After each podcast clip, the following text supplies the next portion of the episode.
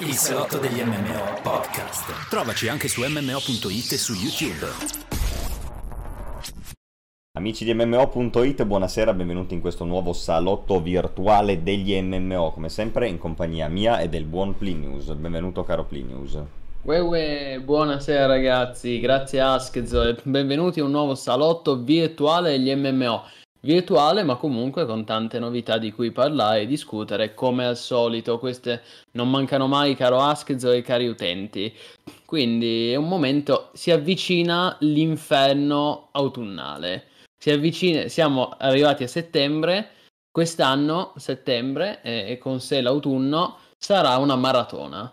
Quindi arriva roba. tanta roba, tutta roba interessante in un modo o nell'altro, non per forza bella, ma sicuramente interessante e quindi sì, ci toccherà la lunga copertura, caro Plinius. Questo se, se, sarà bella oppure no lo scopriremo solo, solo vivendo, vivendo, e giocando. Sper- speriamo bene, ovviamente. Buonasera, buonasera BDC, il Mashivak, Darkam, Tenak dal cam che dice mamma mia Plinius che maglietta aggressiva è aggressiva siamo, siamo tornati nel periodo sono tornato nel periodo degli Iron Maiden eh, festeggi il nuovo album è uscito il nuovo album sì. è uscito il nuovo album eh, appena uscito ragazzi Senjutsu l'ultimo album degli Iron Maiden storica band heavy metal leggendaria e devo dire che quest'album sembra tanta roba, eh, caro Ask. Ma tu hai ascoltato tutto già, io non ho ancora ascoltato tutto. Tutto, non ho ancora avuto tempo di ascoltarle tutte, mi eh. mancano le ultime due che sono le più lunghe, ma le altre che ho sentito mi sembra una discreta bomba.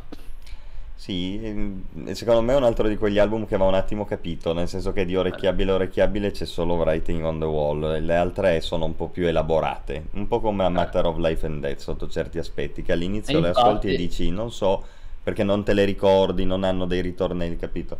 E invece è... dopo però le inizi ad apprezzare di più. Sì, sì, questa maglietta è di A Matter of Life and Death. Tra l'altro ne approfitto e ve lo faccio anche vedere perché io l'ho comprato, caro Askezo, l'album. Ah, che grande! In, in, in, originale, guarda, fisico, certo. Sì, sì, sì, l'ho preso in copia fisica. Allora, aspettate un attimo che adesso ve lo faccio vedere. Già che siamo qui, poi parliamo. Unboxing, sì, poi partiamo Unbo- con gli argomenti. Sì, sì, poi partiamo con gli MMO, non vi preoccupate, però Ecco qua, è, mo- è, molto figo anche esteticamente perché eh, questo album Senjutsu ha l'estetica del Giappone feudale, lo shogun, caro Askez, cari utenti, sapete quanto io sia appassionato di Giappone feudale fin dai tempi di Shogun Total War. Quindi, ecco, è l'album cattivo. per Plini questo. Ecco. Come? No, è esatto. l'album per Teddy. Iron Maiden e Diablo 2, bentornati anni 90 e i talebani, dicono in chat, giustamente, certo. Giustamente. Eh sì, vedete, si apre, ma poi è, molto, è anche molto figa questa edizione da collezione perché si apre e ci sono le scritte appunto in giapponese delle canzoni. Sì, sì. E, e, poi lo apri e ci sono le lyrics di ogni singola canzone. Ah, bello, carino, sì, sì. Infatti... Cioè, dimmi se questo non è Shogun Total War. Sì, sì, senza Eddie mostro, però sì, certo. certo. Eh, vabbè, ovvio, quello Eddie la mascotte sì, sì, carino, Iron No, no, bello, bello. Molto bello, molto bello. E con la doppia 2 CD addirittura perché eh, le ultime canzoni sono lunghissime e quindi non ci sta su un unico CD e quindi album in 2 CD, tanta roba. Molto, davvero molto bello. Lo metto così in modo che non si veda il riflesso. Eh, bello, Però... bello.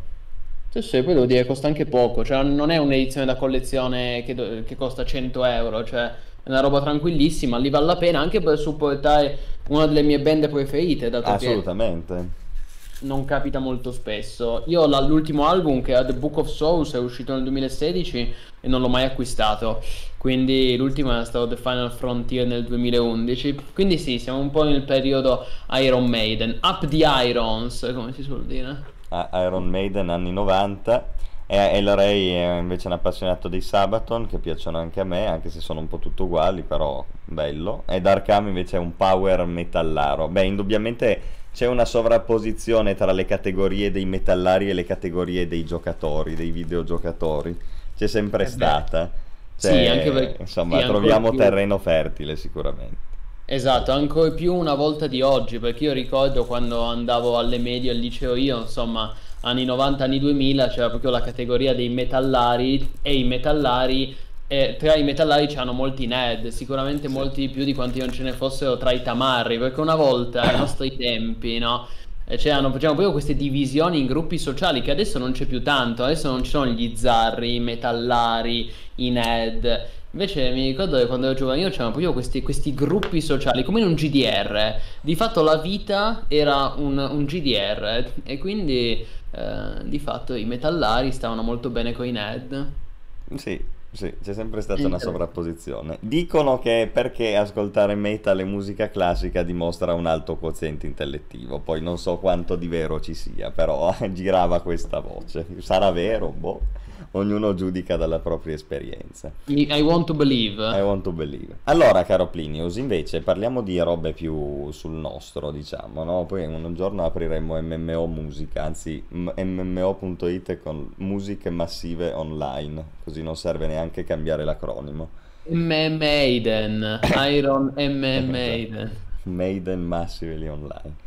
Esatto. Allora, di cosa vogliamo iniziare a parlare? Perché qua gli allora, argomenti sono abbastanza certo. questa sera, sono tutti abbastanza anche interessanti, devo dire.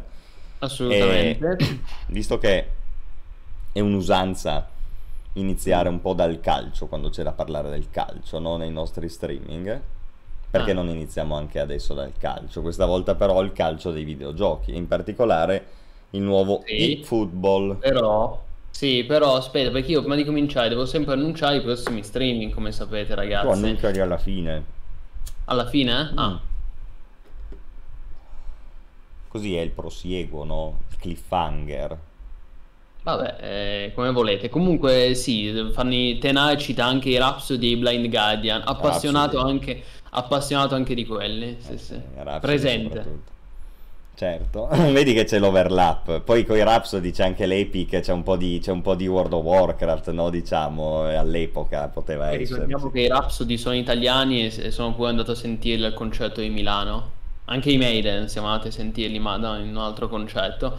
Va bene, comunque, prima di cominciare con gli argomenti, almeno permettimi di ricordare ai nostri utenti di iscriversi, followarci qua su Twitch se ancora non l'hanno fatto, e di iscriversi al canale per supportare il nostro lavoro e per diventare anche voi dei veri massivi postumani, sbloccando così tutte le emote esclusive del canale tra cui il Cacodemone, il Plinius postumano, Padre Maronno che dice se poi te ne penti, quindi sì, um, buonasera, buonasera per chi si fosse connesso adesso.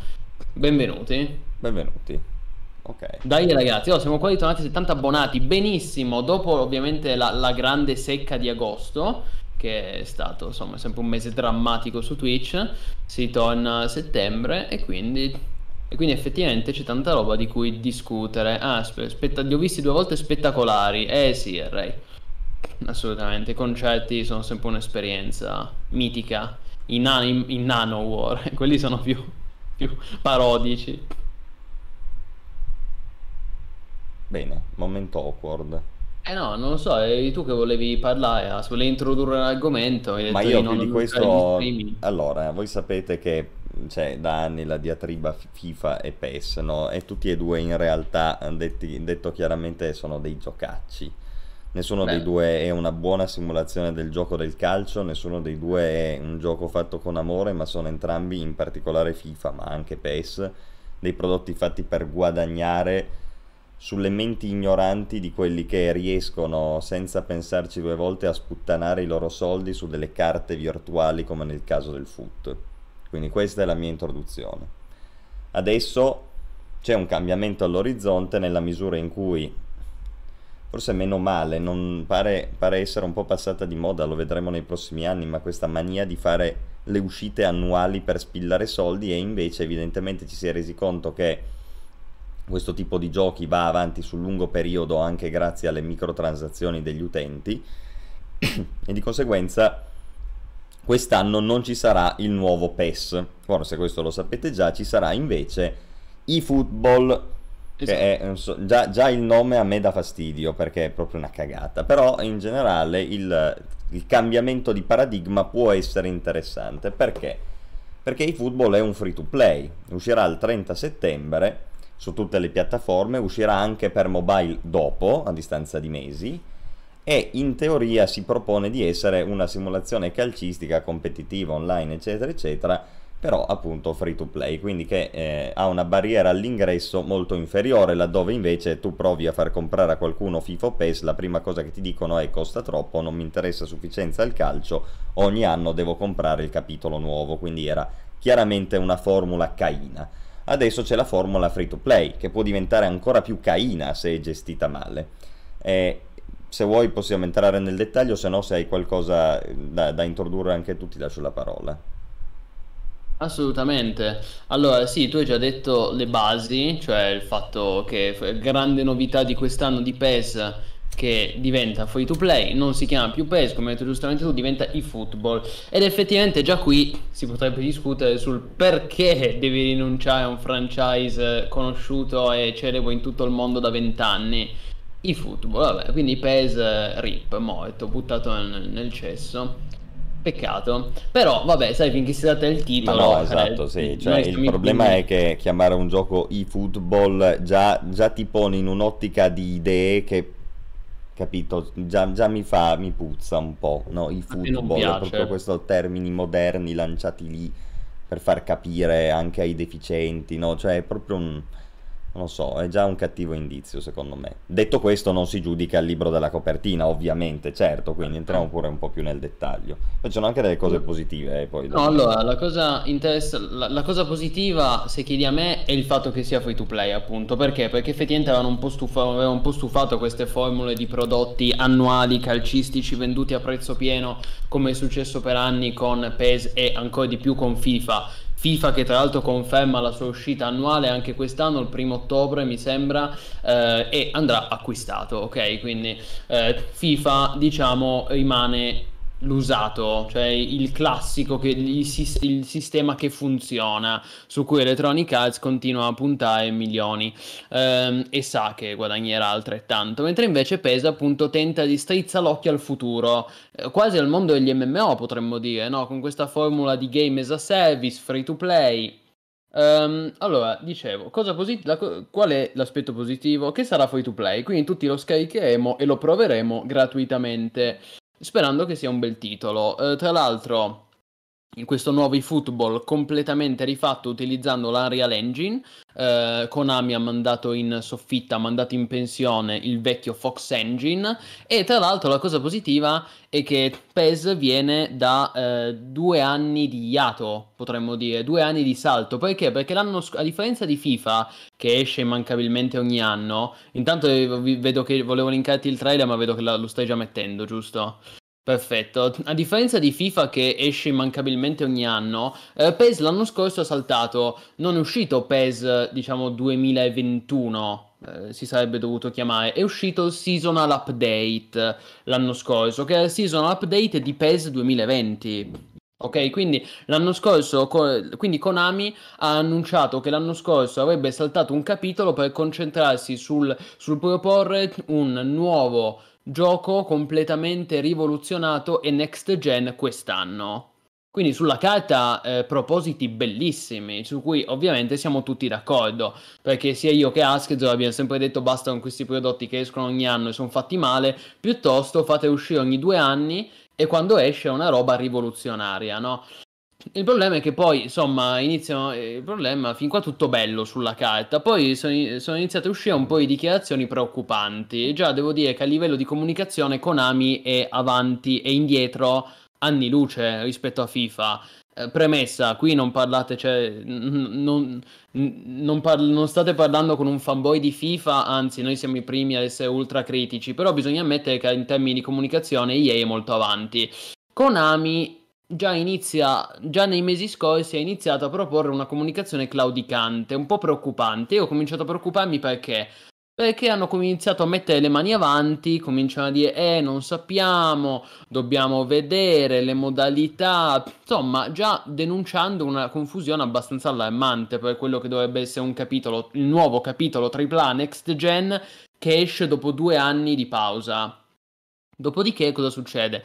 La questione va avanti e eh, la scorsa settimana Konami annuncia tutti i dettagli abbiamo, di cui abbiamo parlato in una news su mmo.it che vi, che vi linko in chat. Allora, il discorso qual è? Il discorso è che il gioco che uscirà il 30 settembre di fatto sarà una specie di demo, ok? Sarà un prodotto in accesso anticipato che verrà espanso col tempo, come va di moda con i game as a service oggi. Quindi di fatto parliamo di un early access con un sistema di Battle Pass, che qui si chiamerà Match Pass. Uh, non saranno presenti molti contenuti al lancio. Il 30 settembre non sarà presente la Master League, che da sempre è una delle modalità cardine di PES, giocata da tutti. Um, mancheranno molte, diciamo, addirittura saranno presenti solo 10 squadre. 10 squadre che poi sono Barcellona, Bayern Monaco, Juventus, Manchester United, Arsenal, Corinthians, Flamengo, San Paolo e River Plate. No, scusate, 9 squadre. E già dici, ma eh, porca miseria, cioè io ero abituato che quando usciva un nuovo peso, un nuovo FIFA, avevi tutto. È vero che dovevi pagarlo, però avevi tutto. Invece qui, free to play, sì, ma col fatto che free to play, solo 9 squadre Insomma, e già, e già, ci sarebbe molto da dire, senza nazionali, senza club, senza squadre di Serie B, dici boh. Eh, Scusami, ti interrompo solo perché Tener è diventato postumano, grandissimo. Grandissimo, vero massivo postumano, grazie mille, di cuore. grazie mille di cuore. Avanti così ragazzi, seguite il buon esempio di Tenar, diventate anche voi massivi e postumani. Grande, quindi dicevo, um, poi ci sarà tutto il discorso che al lancio sarà possibile partecipare a eventi, a incontri PvP, sarà possibile affrontra- affrontare i trial match contro l'intelligenza artificiale o i match contro altri giocatori e poi e sarà anche cross-gen, questo come dicevamo già prima. Poi, eh, altre cose che mi hanno lasciato perplesso. Allora, eh, tra, al lancio, cioè il 30 settembre, non solo mancheranno molte modalità, tra cui, come detto, la Master League, ma addirittura mancheranno delle vere e proprie meccaniche di gioco. Cioè hanno annunciato che il Power Pass e il Power Shot non saranno presenti al day one. In pratica Power Pass e Power Shot sarebbe il, il passaggio di potenza e il tiro di potenza, cre- credo che sia quella la traduzione di Power Shot e Power Pass.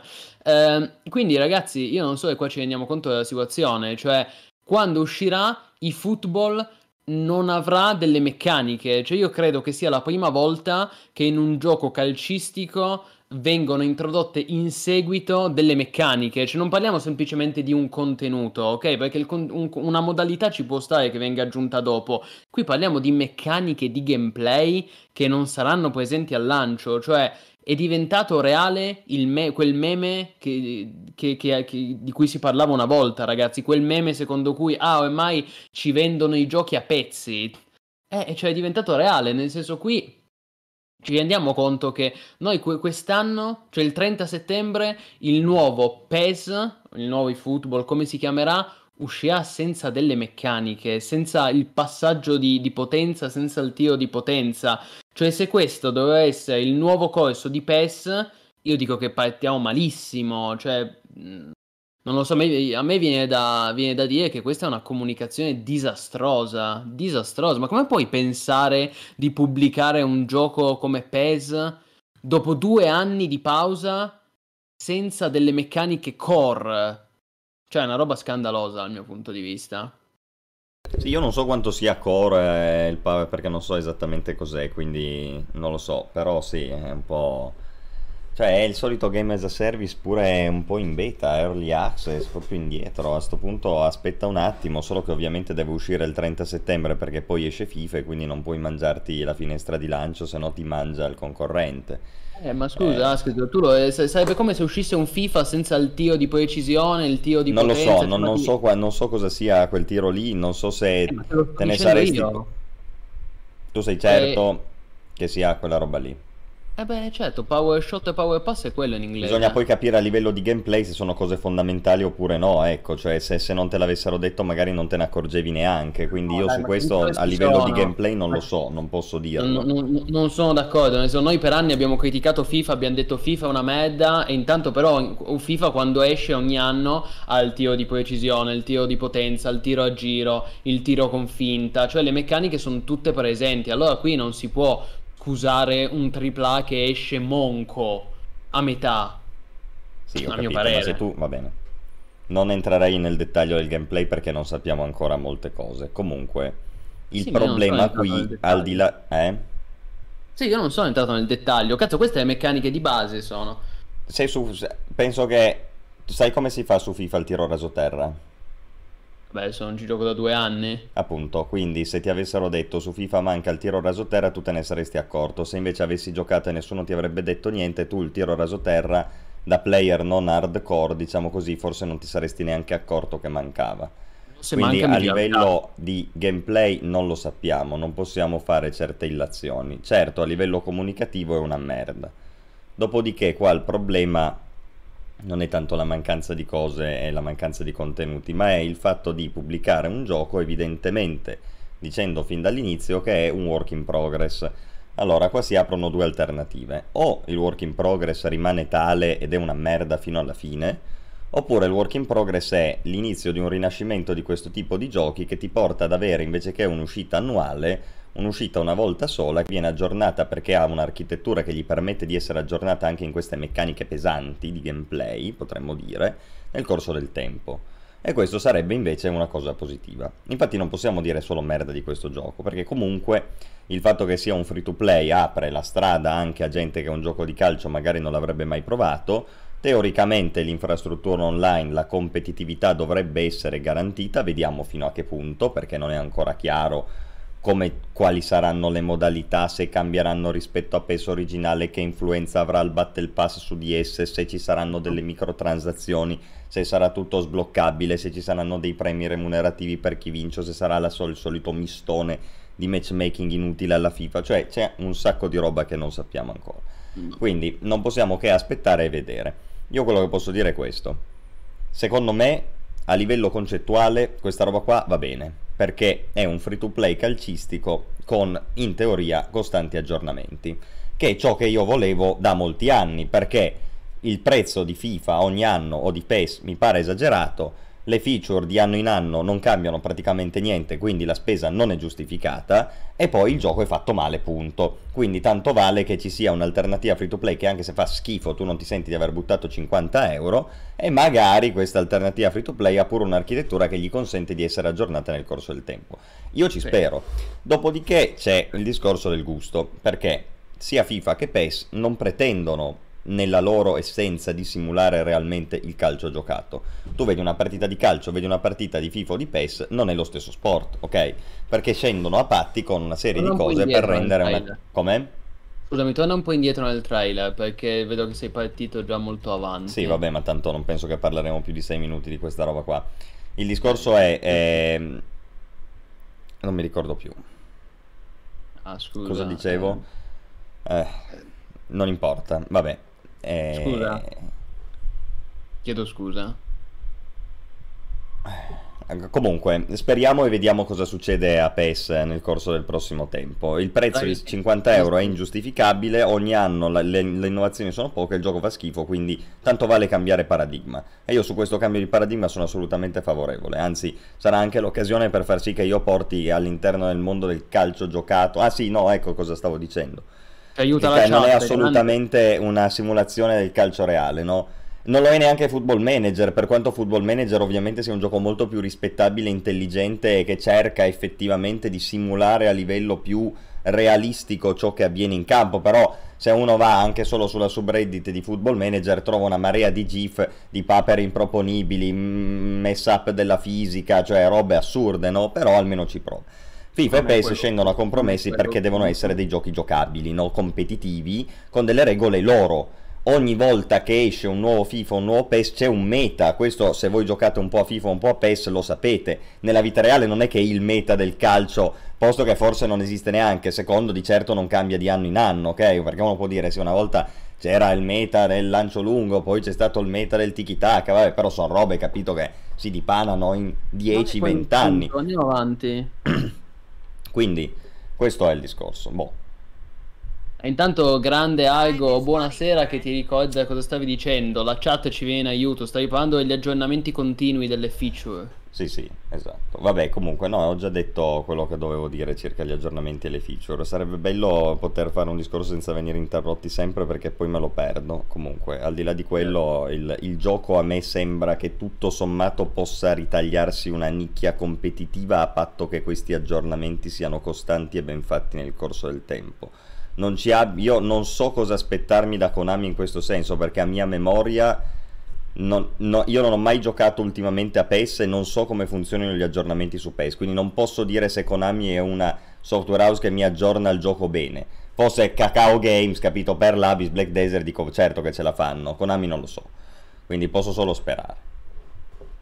Uh, io eh, anzitutto ringrazio Zeratronic che è diventato postumano, grandissimo, vero massivo postumano, grazie mille di cuore, avanti Grande così. Zetatronic. E quindi arriviamo a 70 postumani, grandissimi. Grandissimi. Eh, io, io eh, Askez, ti chiedo scusa se ti ho interrotto, più che, più che chiederti scusa non è che posso ammazzarti, cioè mi dispiace se ti ho interrotto, però eh, adesso sono a disposizione. Andiamo avanti, andiamo pure avanti. Eh, no, Mm, no, eh, cioè stiamo su PES perché io volevo mm. dire che io tra l'altro non sono soddisfatto sui football eh, neanche delle animazioni, nel senso che il video che, che, che voi state guardando da un po' e che Askez fa vedere in sottofondo, ma a voi, a voi sembra davvero un prodotto next gen. Io mi rendo conto che qua va a gusti, cioè magari uno dice a me piace. Io no, no, guarda, c'è un punto in particolare, adesso lo metto, che è evidentissimo sì. quello che dici io lo trovo veramente indietro. Cioè, è quasi imbarazzante che un gioco, due, un gioco calcistico nel 2021 AAA, rifatto con la Real Engine per Next Gen dopo due anni di pausa. Do, cioè, questa deve essere la rivoluzione dei PES e mi propongono sta roba. Ma a me sembra identico a PES 2020. È due anni che non esce. E, ed è uguale a quello prima. Io anche, le, cioè, a livello di animazioni, FIFA è superiore. Allora, gu- guarda dire... questo. Qua, qua, c'è esattamente la prova di quello che dici. Io lo vedo in ritardo, però. Ah, sì, comunque te lo descrivo. Praticamente c'è. La, presentano le tattiche no, che puoi mettere. Long ball counter è una tattica. No? Allora c'è la Juve che difende 4-4 contro il Bayern. No? A un certo punto, guarda qua, questo deve essere Kulusevski. Arriva e prende la palla al numero 10 del Bayern in un modo completamente avulso. Cioè, guarda che roba. Sembra, sembrano quei glicini di FIFA quando proprio va tutto male, sai quando l'impact engine va in merda, no?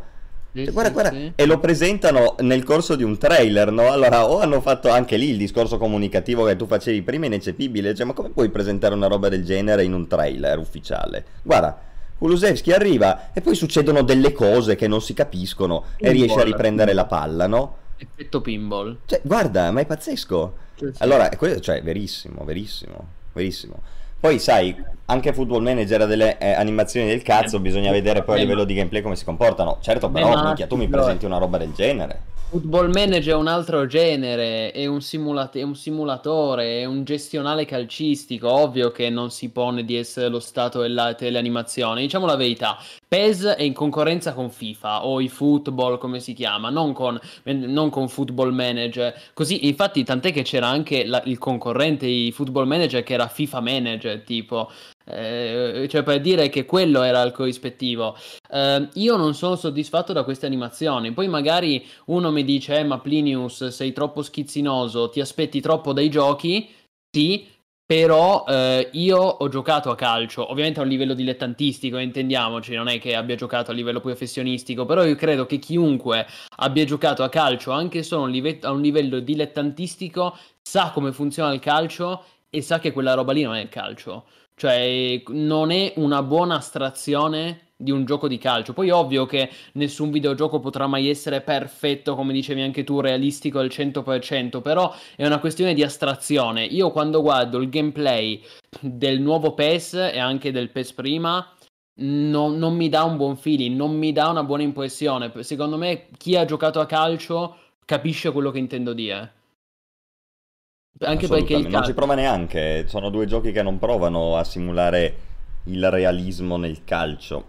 Probabilmente perché ritengono che per il loro pubblico sarebbe noioso avere il calcio, che è comunque uno sport spesso lento in cui non succede niente per un periodo. Se tu hai le partite online da 5 minuti, deve succedere tutto subito.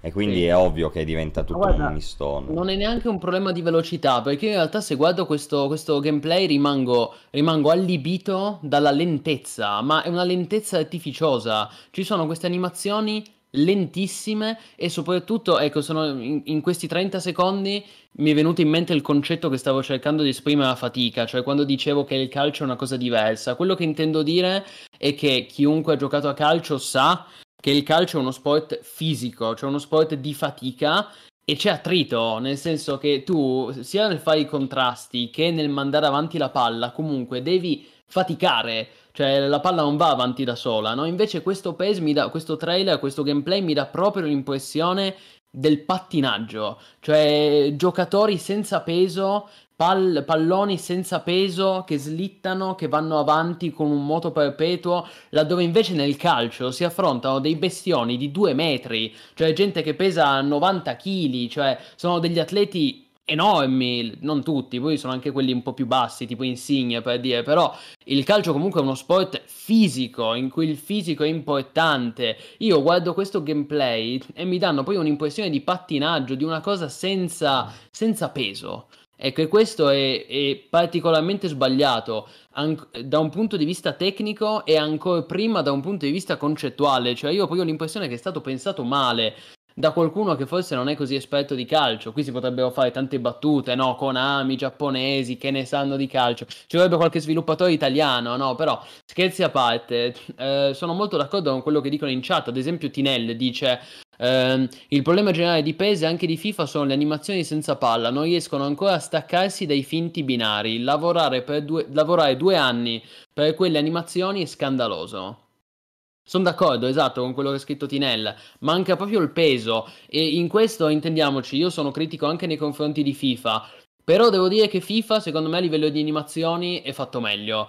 Cioè, mentre io guardo questo gameplay di PES e ho proprio l'impressione di stare vedendo una cosa avulsa, una cosa aliena dal gioco del calcio, quando guardo FIFA eh, ho l'impressione di stare guardando una partita di calcio solo che è molto arca- estremamente arcade. È estremamente arcade per i motivi che dicevi tu prima, perché le partite durano 5 minuti, perché deve piacere ai ragazzini, perché si fanno un sacco di gol. Però dal mio, dal mio punto di vista eh, le animazioni di FIFA sono più vicine all'idea del calcio. Però Sì, sono no, ultra sta, velocizzate, ovviamente. Ultra velocizzate, quello sì. Cioè, sono astrazioni che arrivano al punto di essere caricature, è quello il problema, capito? Laddove invece noi abbiamo visto in questo periodo F1 2021, ho fatto anche qualche streaming. Eh, quello è Anche bello. quello è un gioco tratto da un franchise reale, non da uno sport reale. Però ha tutta un'altra volontà simulativa. Effettivamente pre- prova a essere la trasposizione. Poi certo non è assetto corsa. Però prova a essere la trasposizione fedele del campionato di Formula 1 su computer, su console. Fatto molto bene, fatto molto bene F1. Non è paragonabile a questi prodotti. ha quell'indole lì, laddove invece qua non c'è quell'indole lì, per tanti motivi, anche forse proprio perché effettivamente FIFA è, un- è una chiara scelta di design. PES è in contemporanea una scelta di design, è un problema che si porta dietro da un botto di tempo, perché comunque è vero che le animazioni di PES hanno sempre avuto qualche problema, anche di essere un po' slegate tra loro, cioè vedi proprio quando il giocatore finisce di fare una cosa e inizia a farne un'altra. Quindi sì. è tutto un po'... Sì. Sì, ehm, sono, d'acco- sono d'accordo e volevo aggiungere, speriamo nella concorrenza e con concorrenza, caro Askez, non intendo FIFA, ma come ha scritto prima un utente in chat, a sorpresa quest'anno durante la Gamescom è stato annunciato un nuovo gioco di calcio al di fuori del duetto FIFA-PES e si chiama tipo Goal, Goals, una roba di sto tipo e non si è ancora visto il gameplay purtroppo, altrimenti saremmo qui a discuterne, però hanno annunciato con un cinematic trailer e sembra anche un prodotto abbastanza importante, cioè non parlo del giochino indie eh, fatto con quattro fondi, parlo di un, di un gioco che sembra porsi come un potenziale concorrente di questi due prodotti. C'è tanto bisogno di un nuovo ingresso. Assolutamente, sì, sì, Assolutamente. perché purtroppo sia FIFA che PES hanno deluso. Io per, per rispondere ad Arimask, c'è mai stato un gioco realistico? Guarda, Arimask, io eh, porterò sempre nel cuore i- quei capitoli di FIFA, diciamo da FIFA 11, FIFA 12 fino a FIFA 14, perché lì davvero eh, era, stato il salto sul next gen di FIFA, ovviamente la next gen di allora, cioè il salto su PS3, Xbox 360 e anche su PC e io mi ricordo che FIFA 12 rispetto al PES di quell'anno era qualcosa di rivoluzionario, cioè era davvero un salto, un salto tecnico impressionante. Grandissimo Corinzio che si è abbonato, grandissimo.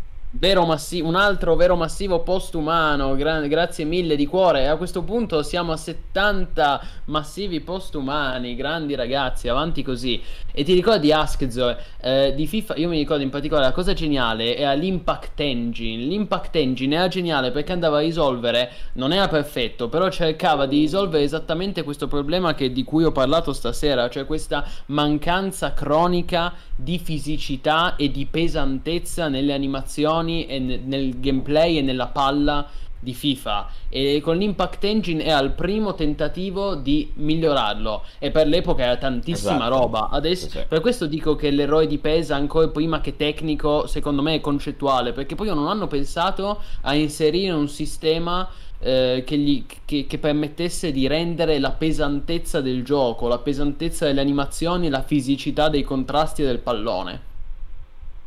Mi piacerebbe tanto che questo nuovo Goal fosse il gioco di calcio che, che io vorrei. Eh, magari. Quello che veramente parte dal presupposto di simularti la partita di calcio nel miglior modo possibile. Non dico con le statistiche a livello di gameplay come Football Manager, eccetera, però che io mi guardo una partita lì ed effettivamente è il gioco del calcio, capito? Non è, non è un pinball mascherato oppure un gioco lieve in cui come in PES la palla quasi non ha attrito e si muove da sola attraverso cose sì. un po' predeterminate. Sì, sono d'accordo anche con Tinelle che dice l'impressione che siano giochi creati per un'utenza estremamente casual che neanche ah, se ne rende conto. Certo. Sì, io, cioè io addirittura io vorrei un gioco di calcio in cui posso farmi una partita, una partita da, con i tempi regolamentari. Io vorrei, io una sera vorrei prendermi uno e mezza libera e fai la partita di 45 minuti e 45 minuti, primo e secondo tempo. Non puoi neanche farlo perché adesso il massimo è tipo 7 minuti per tempo. Cioè, capite? È troppo ma certo, poco. ma perché nel momento in cui hai la partita che dura la, la, la, cosa reale con le regole di PES e di FIFA finisce 12 a 1, Ovvio. 12 a 0, 12 a 14 se i giocatori giocano entrambi, capito? Cioè, perché, sì, sì. perché è fatto così il gioco? È Chiaro. È bilanciato su quello. È così, è così. Sì, sui vecchi FIFA si poteva, Re, sì. infatti me lo ricordo. Ma poi guarda, gli ultimi FIFA hanno anche un'altra serie di problemi infiniti su cui adesso non voglio entrare, da, dal famoso, il famoso problema dello script, no? Eh, il momentum. Poi, il, eh, bravo, il momentum. E poi ti dico, caro Askez, in questi giorni eh, mi sono visto un po' di gameplay di, dell'ultimo FIFA, così per curiosità, e sono rimasto stupito da una cosa, un problema nuovo che, che non avevano i vecchi FIFA quando giocavamo noi, e che adesso sono facilissimi, anche se li giochi alla difficoltà più alta, tipo campione, eh, hanno... Leggenda fac... dovrebbe essere l'ultima. Eh, sì, o leggendo campione, non mi ricordo. Forse di tua difficoltà estrema. Ehm e sono facilissimi, cioè hanno reso, hanno reso gli, ultimi, gli ultimi FIFA, eh, EA li ha resi talmente casual che anche se li giochi al massimo livello di difficoltà finisce 5-0, se sei uno che un minimo sa giocare, poi ovviamente se sei uno che non ha mai toccato un joypad, perdi, ma se sei uno che sa un minimo giocare finisce 5-0, lo so perché ho visto un bel po' di gameplay. Ed è un problema imbarazzante, cioè a livello più alto di difficoltà finisce 5-0, ma cazzo ma datemi una sfida, no? Cioè, anche lì assurdo. Sono problemi nuovi che non c'erano nei nostri tempi. Cioè, hanno messo dei problemi che non c'erano una volta. Questo per dire che veramente messo male anche FIFA. Cioè, sono progetti alla deriva. Sì, sono progetti stanchi che hanno bisogno di avere un bel concorrente che glielo mette in quel posto e li forza a farsi furbi. È molto giusto, sono d'accordo anch'io su quello che dicevate circa l'audience, cioè sono prodotti bilanciati per un audience di un certo tipo che non si accorge neanche forse di queste mancanze e si diverte, ma perché comunque la formula è, di... cioè, è sempre bello farsi le partite di calcio, quando sei lì che ah. giochi ti diverti, ovvio. E il problema è che poi cosa ti lasciano? Io mi divertivo di più con FIFA 11, FIFA 12, gli ultimi troppo veloci, troppo iper, iper arcade, cioè non, mi divertono molto meno. Poi ovviamente ragazzi intendiamoci, noi siamo qui a lamentarci, a brontolare però poi questi prodotti vendono milioni, Electronic Arts si fa miliardi, di, ricordiamo che EA guadagna ancora di più dalle carte, i pacchetti del FIFA Ultimate Team che non dalla vendita, dall'acquisto del gioco in sé. E quindi questo già la dice lunga. Però però è giusto lamentarsi, nel senso, anche se i, i, a livello commerciale è un successo pazzesco, però a livello qualitativo il trend è in calo da anni. Probabilmente è quello che ha visto PES e ha detto adesso anche io voglio farmi un sacco di soldi dalle microtransazioni e quindi ha detto facciamo i football. Ma aspetta, Anello dice prova, si vede che non giochi a FIFA, prova Ultimate Team alla massima difficoltà con difesa tattica. No, ma io sto parlando Anello, cioè non parlo dell'Ultimate Team, che quello è online. Io parlo tipo delle modalità... C'è anche tipo contro campi- il computer l'Ultimate Team. la- io, io parlo delle modalità tipo la carriera, il campionato. Poi, poi non lo so, eh, magari sbaglio. Io l'ultimo... Io l'ult- in realtà, noi, qual è l'ultimo FIFA che abbiamo giocato? Ask, era quello di quest'anno? Sì. FIFA 2021, ok. Eh, secondo me questo problema c'è. Della, della difficoltà che anche se la metti al massimo non è difficile come lo era una volta. Eh sì, il momentum non esiste, certo. Il momentum non esiste. Il momentum è meglio degli enigmi Rockstar, meglio delle congetture del Bigfoot su GTA San Andreas. Il momento. Quello che ti vogliono far credere i poteri forti. Eh, certo.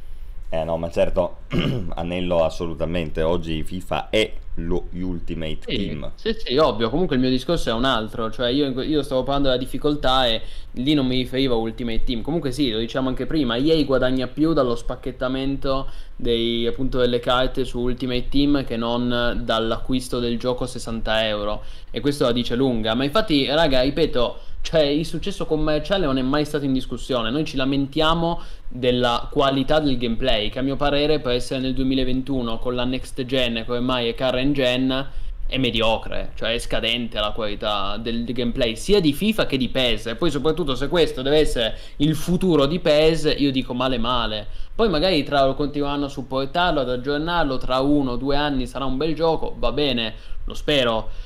Però al momento noi parliamo con quello che abbiamo visto finora e al momento io non sono convinto. No, beh, che sì, essere convinti è tutta un'altra cosa.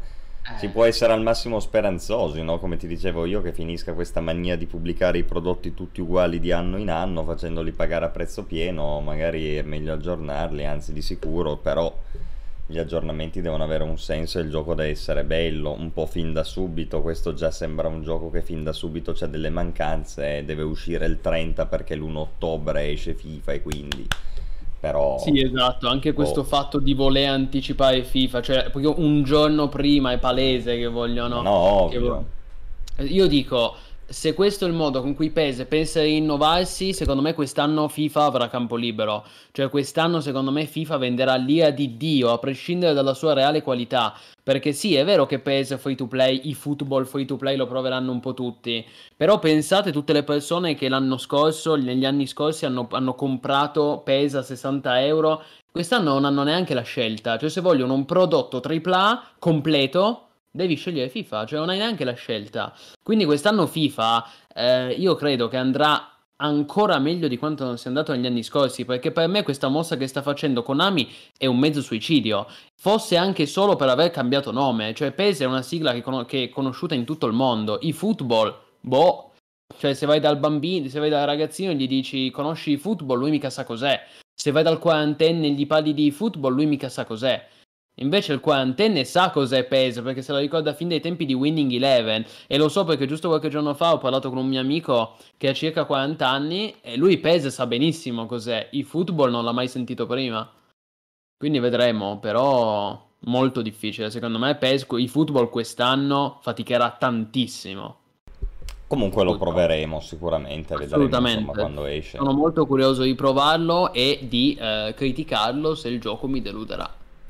Io spero che si inventino anche qualche bella mo- cioè FIFA abbiamo sempre detto col Pro Club, no? Qualche modalità innovativa che tu ti prendi il tuo giocatore, lo fai livellare davvero MMO, che non sia una cagata come quella di FIFA che è stata rovinata e abbandonata. Sono tutte cose, il gioco del calcio ha un sacco di opportunità per fare bene. Il problema è che nessuno non ha mai avuto neanche la voglia di provarci.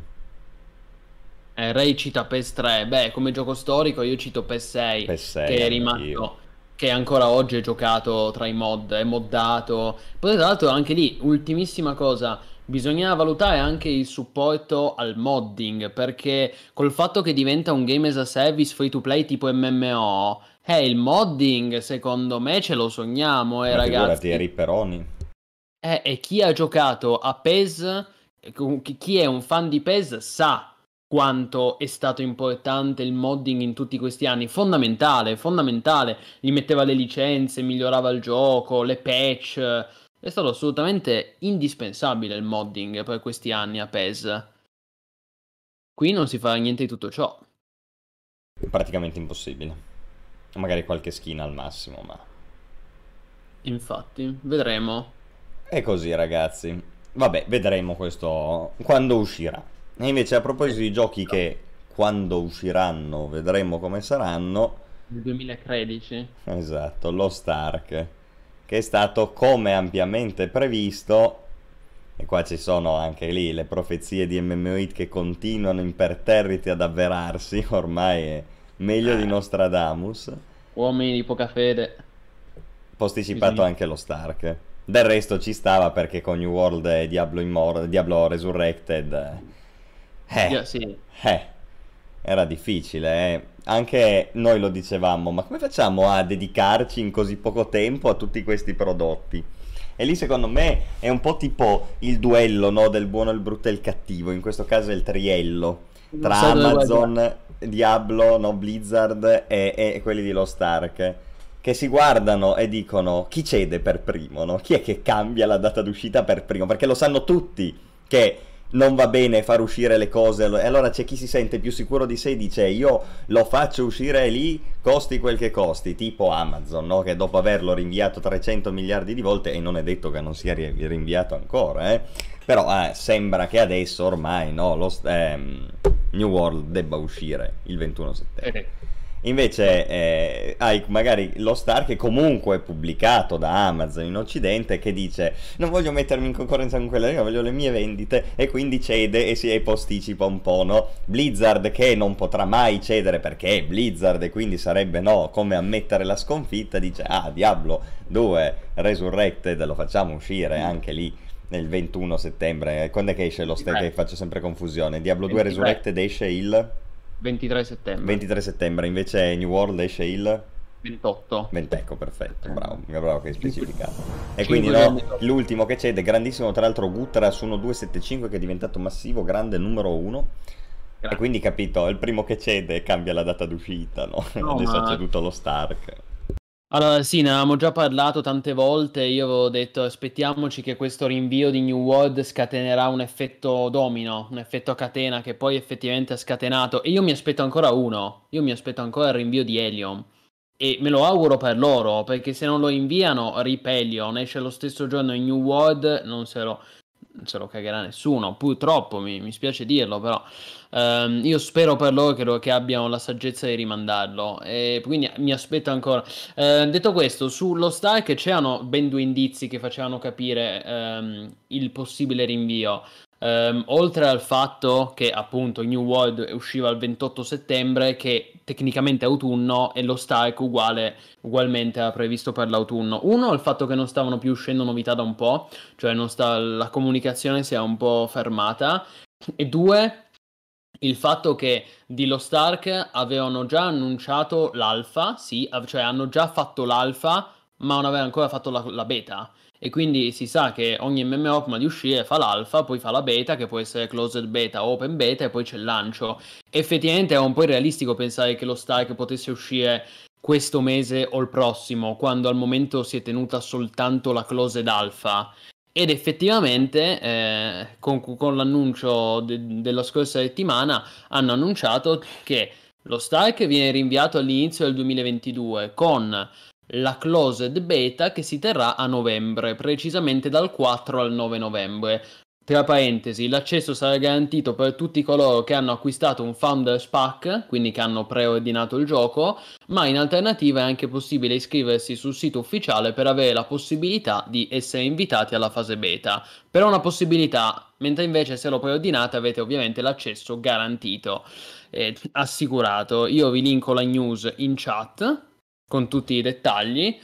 Detto questo, è anche interessante a questo punto pensare quando uscirà quando uscirà lo Stark? A questo punto noi sappiamo genericamente inizio 2022, dicono gli sviluppatori. Poi sì, a questo punto sarà interessante capire se sarà febbraio, marzo, se magari fa concorrenza proprio a End of Dragons, la nuova espansione di Guild Wars 2 che sappiamo già uscirà a febbraio e che anche quella, ricordiamo, è stata rinviata perché inizialmente doveva uscire questo fine anno. Ci sono molte cose da dire. Eh, sicuramente noi perché lo diciamo da tanto? Perché è evidente che, è evidente che Amazon non avrebbe pubblicato i suoi due MMO di punta nello stesso periodo, nella stessa stagione autunnale. E alcuni, alcune malelingue hanno anche detto: Ecco, vedete, hanno rinviato lo Stark perché sanno che è più atteso quello di New World. E può essere, cioè è una possibilità effettivamente, perché? Perché eh, New World sicuramente è un prodotto estremamente atteso in quanto un MMORPG AAA, è un'uscita estremamente importante per l'industria MMO, però lo Stark è un action MMORPG isometrici di quei, ti- di quei titoli, è uno di quei titoli che vanno proprio di moda in questo periodo, cioè che tirano tanto tipo Path Exile potremmo dire, però più massivo e sarà free to play su Steam. Noi già l'altra volta l'abbiamo detto, io lo confermo, lo Stark farà, farà il botto, cioè avrà un successo enorme, enorme. Poi non dico, io... Poi considerate che sarà, essendo free to play, chiunque potrà scaricarlo e provarlo e vedere se gli piace. E secondo molti il prodotto è già pronto. Paradossalmente, è più, con ogni probabilità è più pronto a uscire lo Stark di New World. Cioè dei due è più New World che meriterebbe un rinvio all'inizio del 2022 perché ha ancora tanti bug, problemi, meccaniche mancanti.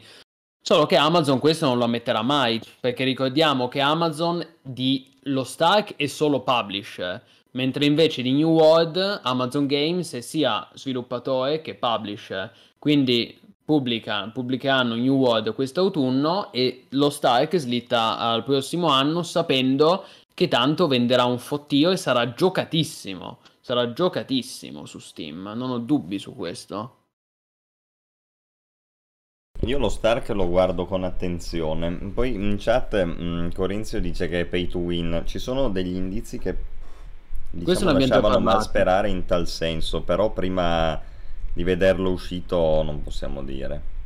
Io quello che posso dire sul pay to win, premesso che ne abbiamo già parlato in un precedente salotto, ehm, io quello che posso dire è che di Lost Ark ho sentito parlare tanto da amici e colleghi che hanno giocato la versione russa disponibile dal 2019 tramite VPN. Ehm, e, queste, queste, persone, anche persone di cui mi fido, eh, colleghi stimabili, mi hanno detto due cose. Eh, la prima cosa è che tutti mi, han, mi hanno detto che è un gran prodotto, cioè non c'è nessuno che mi abbia detto guarda Plinius è una cagata. Cioè tutti mi hanno detto Plinius tenlo d'occhio perché tanta roba, io ci sto giocando da un anno in Russia, cioè anche gente che gioca da un anno, capito? Non che l'ha giocato 10 ore e dice ah, capolavoro. Pensa per succarti la VPN, il ping e tutto quanto, no? Deve essere esatto. bello per forza. Quindi prima cosa, io è da mesi che sento di persone che mi dicono guarda Plini, tienilo d'occhio perché è un gran prodotto.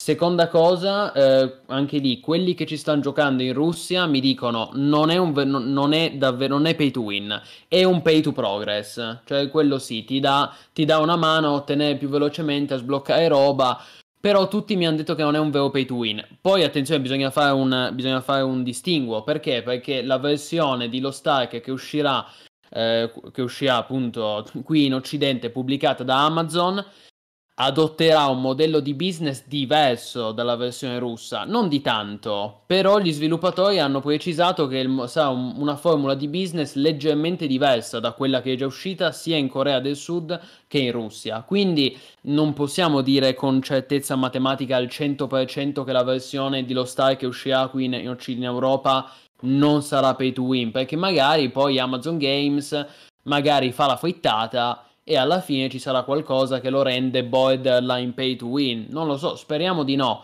Al momento la versione russa sembra essere pay to progress.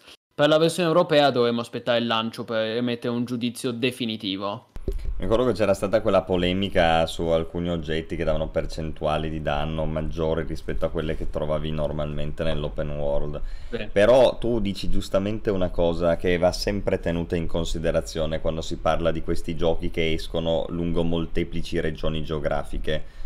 In particolare tra l'Oriente e l'Occidente, e possiamo in questo caso effettivamente distinguere il mondo in queste due macro regioni, c'è una differenza abissale in come i giochi vengono proposti al giocatore. E non si tratta soltanto di dire come vengono venduti, dove sono situati i server, ma proprio all'interno del gioco ci sono delle feature diverse a seconda di dove il gioco viene pubblicato, perché rispondono al gusto della località. Black Desert io è l'esempio che conosco meglio perché è quello che forse ho anche giocato di più. E c'erano svariate differenze tra l'Occidente e l'Oriente nel metodo di upgrade degli oggetti, in ciò che veniva venduto al Pearl Shop, nei prezzi, nel numero di ore dedicate al grinding. Ci sono varie cose che cambiano. Una delle cose principali che cambia è il modello commerciale, per un semplice fatto, che da noi il pay to win in generale viene visto molto peggio di quello che viene visto invece in Oriente sono differenze culturali. Per massimizzare diciamo, il numero di parole, anzi minimizzare e massimizzare l'efficienza, il concetto base è questo. In Oriente il pay to win non viene deprecato perché la gente riconosce il merito di chi si è fatto i soldi e li può spendere nel gioco. In Occidente invece chi spende i soldi nel gioco è ritenuto un perdente perché spende invece di migliorare. Questo è in massima sintesi. Ha ragione, abbiamo ragione noi, hanno ragione loro, non mi frega un cazzo, cioè è così però. Quindi chi pubblica i giochi da una parte o dall'altra, la prima cosa a cui fa attenzione è questo meccanismo a livello economico-commerciale. Quale sarà il modello economico-commerciale di Lost Ark in Occidente? Non lo sa nessuno, perché Lost Ark in Occidente non è uscito e la Russia non è Occidente. La Russia è una zona geografica a parte, però comunque Lost Ark in Russia risponde alle regole di Lost Ark in Oriente. Quindi non lo sappiamo, questa è la verità. Poi certo, uno può dirmi, eh, ma nello shop russo ci sono questi oggetti che invece di darti il 3% come quelli del gioco ti danno il 4% se li paghi?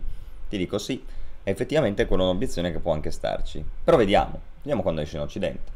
Poi ci fasceremo la testa. Tanto è free to play, non è che bisogna preordinarlo, buttarci soldi e poi rischiare infatti, di avere una delusione. Quando uscirà, vedremo.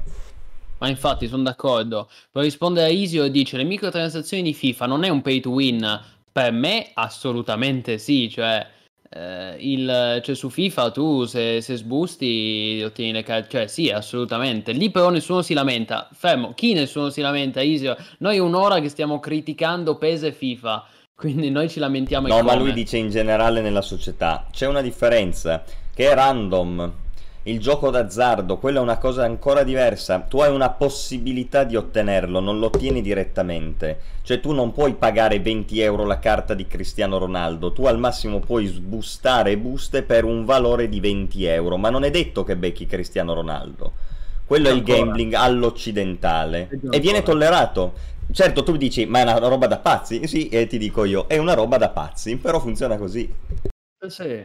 No, no, ma eh, ragazzi, sul fatto che siano tollerati, purtroppo sì, però da parte mia ho solo cattive parole per questi sistemi di monetizzazione. Tant'è che per fortuna se ne sta iniziando a parlare anche qui in Europa. Voi sapete che l'argomento delle loot box è, è entrato, è arrivato all'ordine del giorno dopo lo scandalo che, che, era scoppiato con Star Wars Battlefront 2. Tant'è che in alcuni stati sono state, um, come si dice, no, non dico vietate, sono Limitate state regolamentate. in Belgio, ad esempio, devi esatto, dichiarare le percentuali fare tutta una serie sono state regolamentate, sono state regolamentate e quindi si spera che anche in Unione Europea adesso arrivi una cosa di questo, di questo genere. Ecco, almeno,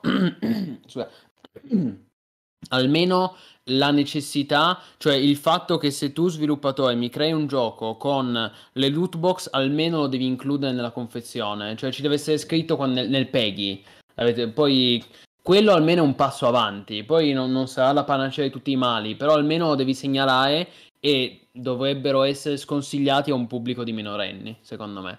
Insomma. A me io vorrei vedere una regolamentazione un po' più ferrea, cioè dire come nel caso del Belgio, tu ogni volta che metti una loot box devi dichiarare esplicitamente le percentuali di drop di ogni singolo oggetto. Queste percentuali non possono scendere sotto un tot magari in corrispettivo rispetto al valore degli euro, cioè se paghi 10 euro devi avere almeno l'1% chance, se paghi 20 il 2 e così via. Avanti, insomma. Buonasera Fabio Ghibli. Sei esatto. grandissimo, noi qua ci lamentiamo per professione, quindi non c'è eh. alcun problema, sei in buona compagnia. Ma è giusto lamentarsi quando le cose vanno male e poi al tempo stesso noi invece lodiamo le cose belle.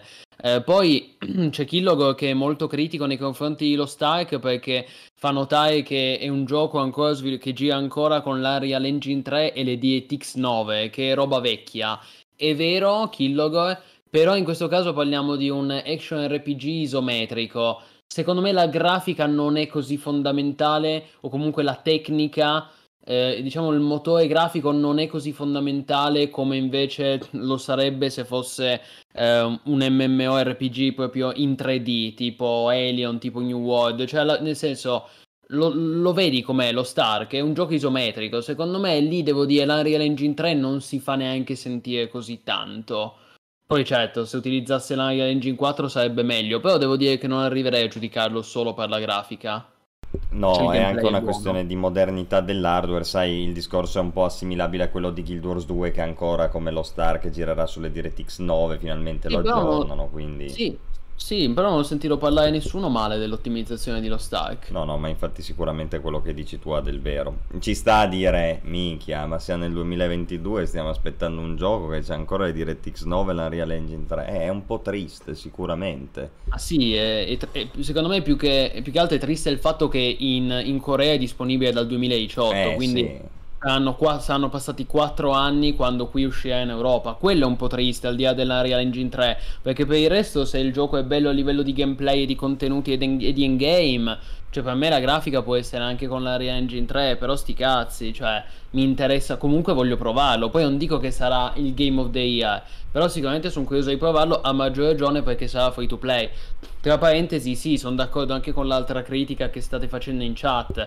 Il gender lock è un altro problema ed è una cosa che è assolutamente assodata in Corea o comunque in Oriente che però a noi occidentali dà fastidio. Prima di Lost Ark ne abbiamo parlato quante volte per Black Desert. Ancora oggi Black Desert pubblica nuove classi, la Corsara che è solo femminile. Ma Pensa... perché la Corsara deve essere solo femminile? Cazzo, il pirata è eh, no, ma, ma perché noi abbiamo una cultura che ci dice che uomini e donne possono fare le stesse cose. Là invece dicono gli uomini fanno certe cose, le donne fanno altre cose ognuno decide per sé chi dei due ha ragione o chi dei due ha una visione più condivisibile. Però questo è, ragazzi, cioè il mondo gira così. Poi, e, e, questo ovviamente la cultura si riverbera nelle opere d'arte. Noi riteniamo che i videogiochi siano opere d'arte perché dicono qualcosa da un autore, quindi per forza di cose c'è il riverbero anche in essi. Boh. Certo. E, no, no, ma vabbè. è evidente. Io anche sono molto curioso di Lost Ark, eh, comunque, devo dire. Sì, sì, infatti sto leggendo un po', un po la chat. Eh, no, c'era che volevo, prima di passare al prossimo, c'è Gutras che aveva scritto anche prima, che attende Broken con... Ranks. Se anche io attendo Broken stanno... Ranks, guarda, a me... Io ho provato, è stato uno dei pochissimi giochi di cui ho provato un alfa a scadenza. Solitamente non lo faccio mai perché i, i giochi sono troppo indietro e mi dispiace perdere il progress.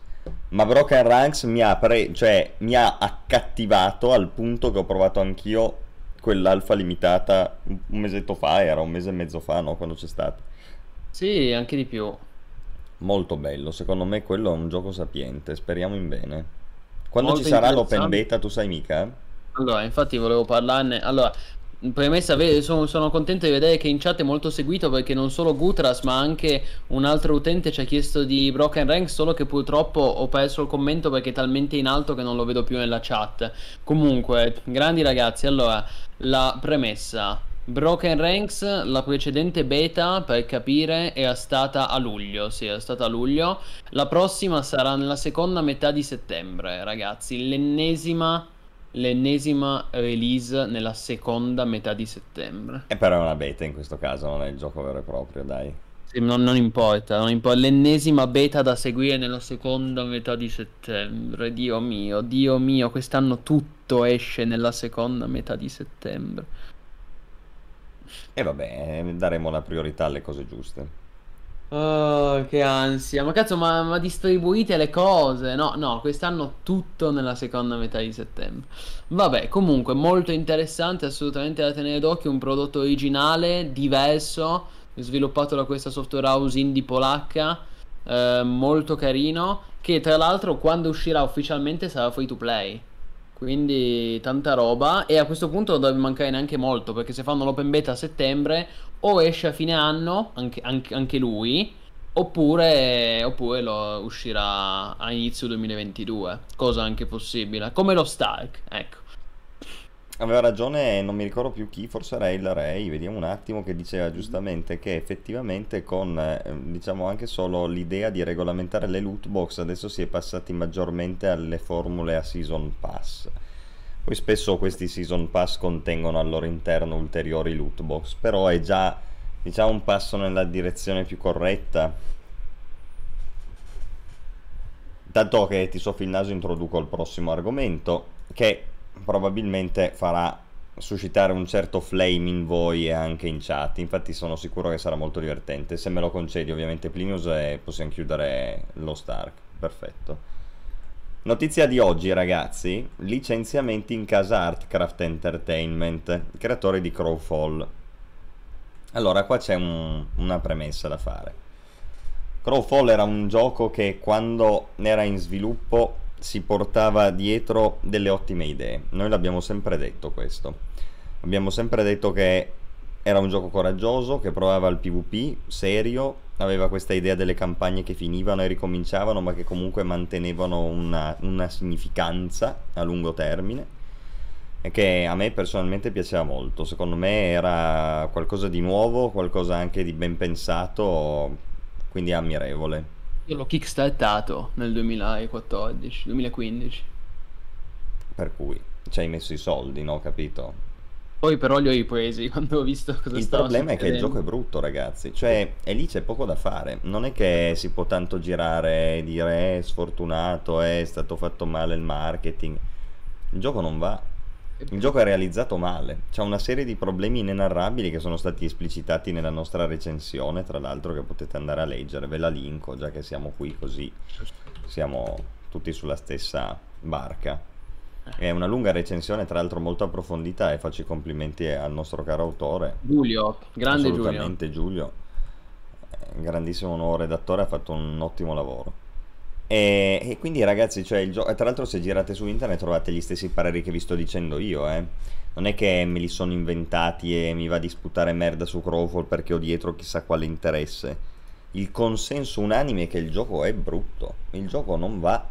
E quindi sai, nel momento in cui fai un MMORPG, per quanti soldi ti può aver dato Kickstarter, che poi magari è anche un po' scialacquato, perché comunque i tempi di sviluppo, cioè era evidente che ci fossero dei problemi, no? E poi li devi guadagnare. Se il gioco è brutto, l'MMO non tira e tu non guadagni soldi. Cioè, e punto. Ed è una situazione simile a quella che era successa per Life is Feudal Your Own, no? Che ha chiuso la versione. Anzi, scusami, per Life is Feudal generale, di cui oggi sopravvive solo lo Your Own, perché la versione massiva è stata chiusa. È perché il Sì, gioco era guarda, brutto. Ancora più, ancora più di Life, che di Life is Feudal, il paragon, il parallelismo che io mi sento di fare, lo sai, è con Shadow of the Avatar. Lo so Certo. che sono severo perché Shadow of the Avatar era un gioco, un giocaccio, però purtroppo col senno di poi anche Crowfall si è rivelato un giocaccio, tant'è che abbiamo dato, lo abbiamo dato ai, du- ai due titoli lo stesso voto, uno su cinque, sia a Crowfall che a Shadow of the Avatar. Infatti lo dice Secondo me se lo meritano.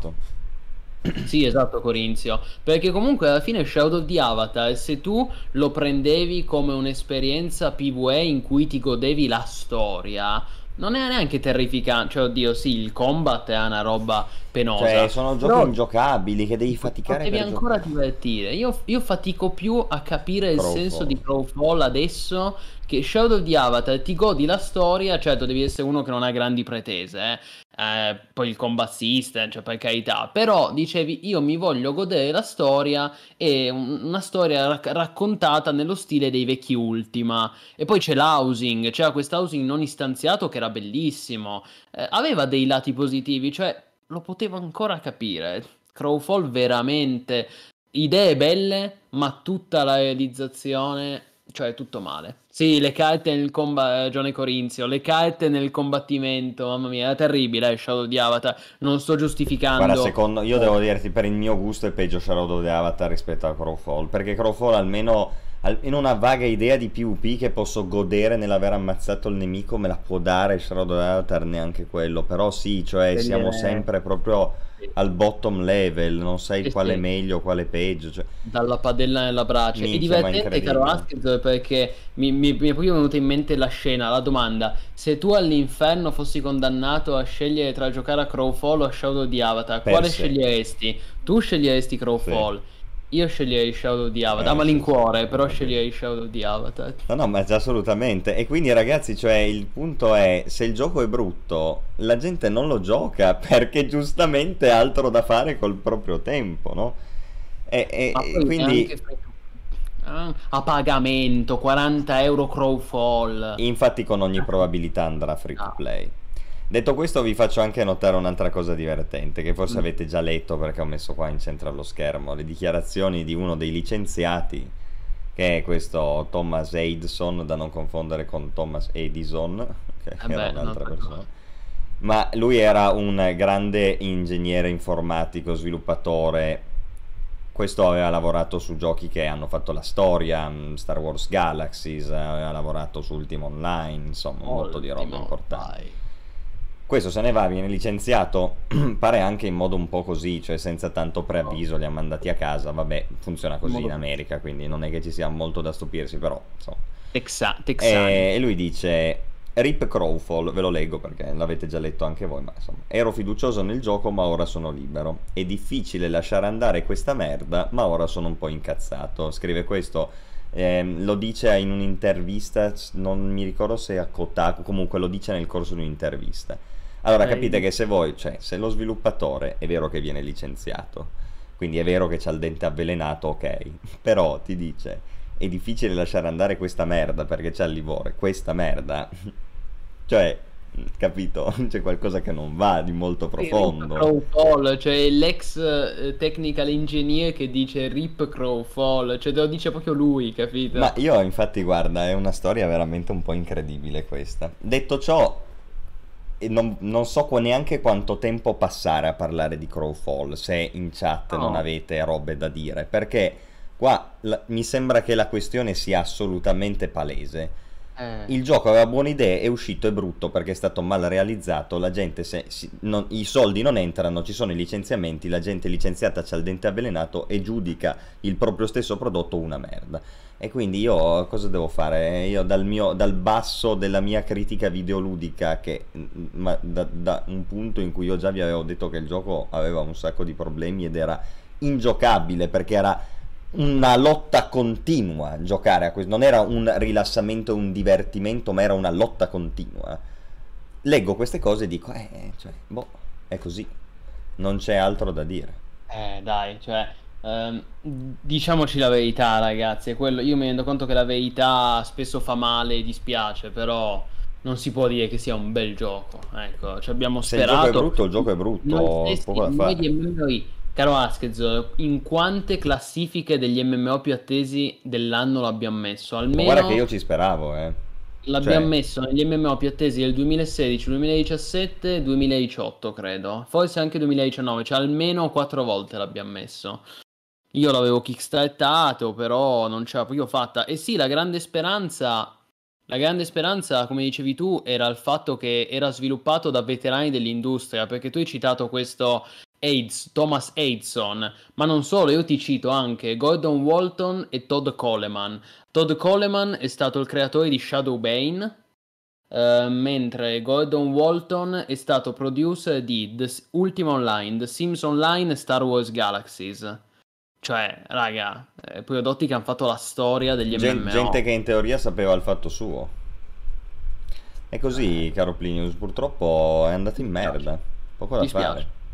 fare. Eh, sì, Eh, bisogna A me, anzi, guarda, a me dispiace più di quello che pe- penso possa apparire per un altro discorso. Perché adesso eh, va bene, Crowfall è brutto, rip Crowfall, avanti il prossimo. Eh, il problema è avanti il prossimo.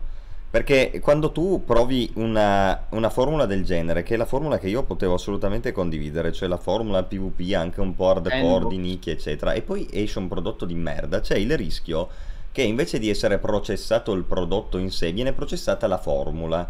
E dicono, vedete, questa formula non funziona, è ovvio, Crofola è fallito. Sì, ma perché era un gioco di merda, non perché la formula non funzionava, capito? Allora, eh, e quindi io mi incazzo. Perché poi viene a ledere i prodotti futuri che possono piacere a me. Io ero un giocatore che Crowfall, cioè ero parte di quella nicchia lì. Era evidente. Cioè, era- se il gioco fosse stato bello, E non è detto che non lo sarà un domani perché noi speriamo sempre nella seconda venuta di Cristo dopo che No Man's Sky, eh, quindi mettiamo pure questo disclaimer. Adesso si dice che andrà free to play. Nella seconda venuta di Aseido, caro Eh, Aska. ah sì, certo, assolutamente. Eh, adesso si dice che andrà free to play, no? Ci saranno probabilmente le microtransazioni, eccetera. Magari si redime. Io lo gioco volentieri, perché mi sembra che le idee ci siano, ma io non posso in tutta coscienza passare le mie serate a combattere contro un gioco, ok? Non importa poi se il gioco sia difficoltoso, con un'interfaccia complicata tipo EVE Online, Naval Action o robe di questo, però il gioco deve essere giocabile, cioè io quando faccio le cose mi devo divertire e stare bene. In Crowfall io non io faccio sempre sto cazzo di esempio che ormai ho la nausea perché ho gli incubi. Tu dottavi i mob e dovevi collection combat targettare se avevi una pluralità di mob ne dottavi uno e dovevi mausoverare con l'action combat quindi cambiare andare sul target col crosshair per vedere quale di quei target era stato dottato. Perché l'interfaccia non te lo diceva. Allora io non posso solo perché faccio una classe che dotta dover utilizzare 10 volte tanto il mio impegno soltanto perché il gioco non mi fa comparire a schermo cioè, quello è lottare contro il gioco. Lo fai 10 minuti, ti sei rotto il cazzo. E se quello è l'esperienza all'inizio, non oso pensare cosa sia l'esperienza alla fine. Quindi, cioè, punto. Punto. Certo. Il gioco è brutto. Fine. Chiaro? È assolutamente così. Infatti, devo dire, nessuno sta discutendo su Crowfall perché è evidente il fallimento. Possiamo andare Ecco. oltre. No, c'è una domanda di Low Bats eh, che ci chiede di Daok. Ah, tra l'altro, tra parentesi, anche Royal J chiedeva di eh, Mortal Online 2. Ebbene sì, ragazzi, è ufficiale che domani inizia, dico solo questo, domani inizia eh, l'open stress test di Mortal 2, le- che sarà l'ultimo prima del lancio che, ricordiamo, avverrà il 26 ottobre in accesso anticipato su Steam. Questo stress test è pubblico, quindi chiunque può eh, partecipare richiedendo l'accesso e si terrà dal 6 al 12 settembre. Quindi inizia stasera, è iniziato stasera e quindi domani sera indovinate cosa facciamo? Plinius torna su Mortal Online 2 e sicuramente verrò massacrato, però, però lo facciamo, lo facciamo. Quindi questo vi linko anche la chat, vi linko anche la news da cui potete trovare il link per iscrivervi allo stress test, che è l'ultima occasione per provare il gioco prima del lancio in early access su Steam. Per il resto dicevamo eh, Royal J è quello che ho detto, dal 6 al 12 settembre, oggi è il 6 settembre, quindi è già iniziata, infatti. Ehm, per cita- di- di- dicevo, Low Bats. Low Bats chiede: uscirà mai qualcosa che possa compensare Dark Age of Camelot? Allora, inten- dipende cosa intendi con compensare. Eh, ovviamente lì la domanda è tutta lì. Ehm, se intendi un erede spirituale, un successore spirituale di Daok, il problema è che i tempi, i tempi sono, sono diversi e ciò che si pr- proponeva come successore spirituale di Daok si è rivelato anch'esso una delusione perché parliamoci chiaro eh, parliamoci chiaro ehm, scusate mi sono confuso. Eh, noi abbiamo parlato male cioè noi abbiamo criticato Shadow of the Avatar abbiamo criticato Crowfall secondo me il prossimo è Camelot Unchained cioè il trio degli MMO kickstartati falliti cioè Camelot Unchained è un prodotto in beta perenne da tipo 10 anni perché gli sviluppatori sanno che se annunciassero il lancio sarebbe un disastro e quindi continuano a tenerlo in beta, tra l'altro una beta con NDA, quindi in cui non puoi mostrare il gioco, non puoi streamarlo, non puoi fare video. Chiediamoci il perché. A mio parere Camelot Unchained è un progetto disastroso e fallimentare che non manterrà mai le promesse che si era posto eh, quando appunto quando prometteva di essere successore spirituale di Daok. E quindi questo è un bel problema perché col fallimento ormai ormai quasi conclamato di Camelot Unchained diventa difficile trovare un gioco che abbia proprio le stesse idee di Dark Age of Camelot. Diciamo un, un Dark Age of Camelot 2 diventa difficile da immaginare oggi nel mercato videoludico odierno, anche perché a volte si a volte sbagliando si tende a considerare Daok come un MMO solo PvP. Cioè, ah, Daok, no, l'M- l'MMO RPG con Realm vs Realm. Questo è comprensibile, ma è sbagliato perché, come ricorda Lowbats in chat, Daok non era solo questo. Daok non era solo PvP, aveva l'housing, aveva un sistema di PvE, cioè aveva un, aveva un comparto PvE enorme. E poi tut- a, a, quello si aggiungeva anche il PvP, il Realm vs Realm. Però, ad esempio, Camelot Unchained, anche se fosse un bel gioco, e io non credo proprio che lo sarà, però anche se fosse un bel gioco, già è diverso perché Camelot Unchained fin dall'inizio ha detto il nostro è un MMORPG PvP Punto. Cioè, contenuti PvE non ne mettono proprio, quindi già solo per quello non sarà mai all'altezza di DAOK, perché DAOK era un mondo virtuale enorme, immenso e liberamente esplorabile in cui facevi PvE e poi mentre facevi PvE facevi, potevi fare anche PvP, quindi c'è una correlazione tra le meccaniche, tra i sistemi di gioco, che qui non vedo. Quindi diventa difficile trovare un, un gioco come DAOK. È molto vero quello che dici. Io volevo chiedere a Lowbats, che mi sembra uno che ne capisce sia perché è qui in chat sia perché parla di Daok, se ha mai provato Conqueror's Blade. Perché secondo me Conqueror's Blade alla lunga è quello che si avvicina di più a quella formula lì limitatamente al PvP di Daok. Poi è un gioco completamente diverso, ok? D'accordo. Però qua parliamo proprio dell'essenza, cioè di un RVR massivo persistente e di significato che è ad esempio ciò che manca a Guild Wars 2, no? Guild Wars 2 ci ha provato col VV a fare, però manca di persistenza e manca di significanza. Invece con Crossblade ha, ha persistenza e ha significanza, poi è tutto un altro genere di gioco, d'accordo. E i tempi sono cambiati, hai detto bene, non solo è e c'è anche il modo di fruire i videogiochi che è diverso, nel senso che oggi tu non puoi pretendere di fare un MMORPG che richiede la presenza e la costanza che poteva essere richiesta in un DAOC per assaltare o difendere i settlement. Anche formule più hardcore come EVE Online o Naval Action, già, ti, già citati prima, comunque hanno certe limitazioni in questo senso. EVE Online molte meno, Naval Action ha delle finestre ad esempio, entro le quali si può combattere con Ovviamente l'ottica è quella di accertarsi che quanti più player possibili siano connessi allo stesso momento e non ci sia la possibilità, capito, di sfruttare il momento offline degli altri per attaccare quando l'avamposto non è difeso, per esempio. Eh, però appunto sono cambiati i tempi, oggi non si può richiedere quella presenza lì, oggi è tutto basato maggiormente su formule veloci e da una quarantina di minuti, un'oretta, insomma, partita rapida. Vi Vediamo anche New World Vediamo New World quanta persistenza e quanta significanza avrà dal punto di vista del PvP. Pare che l'endgame sarà basato solo su quello, vedremo.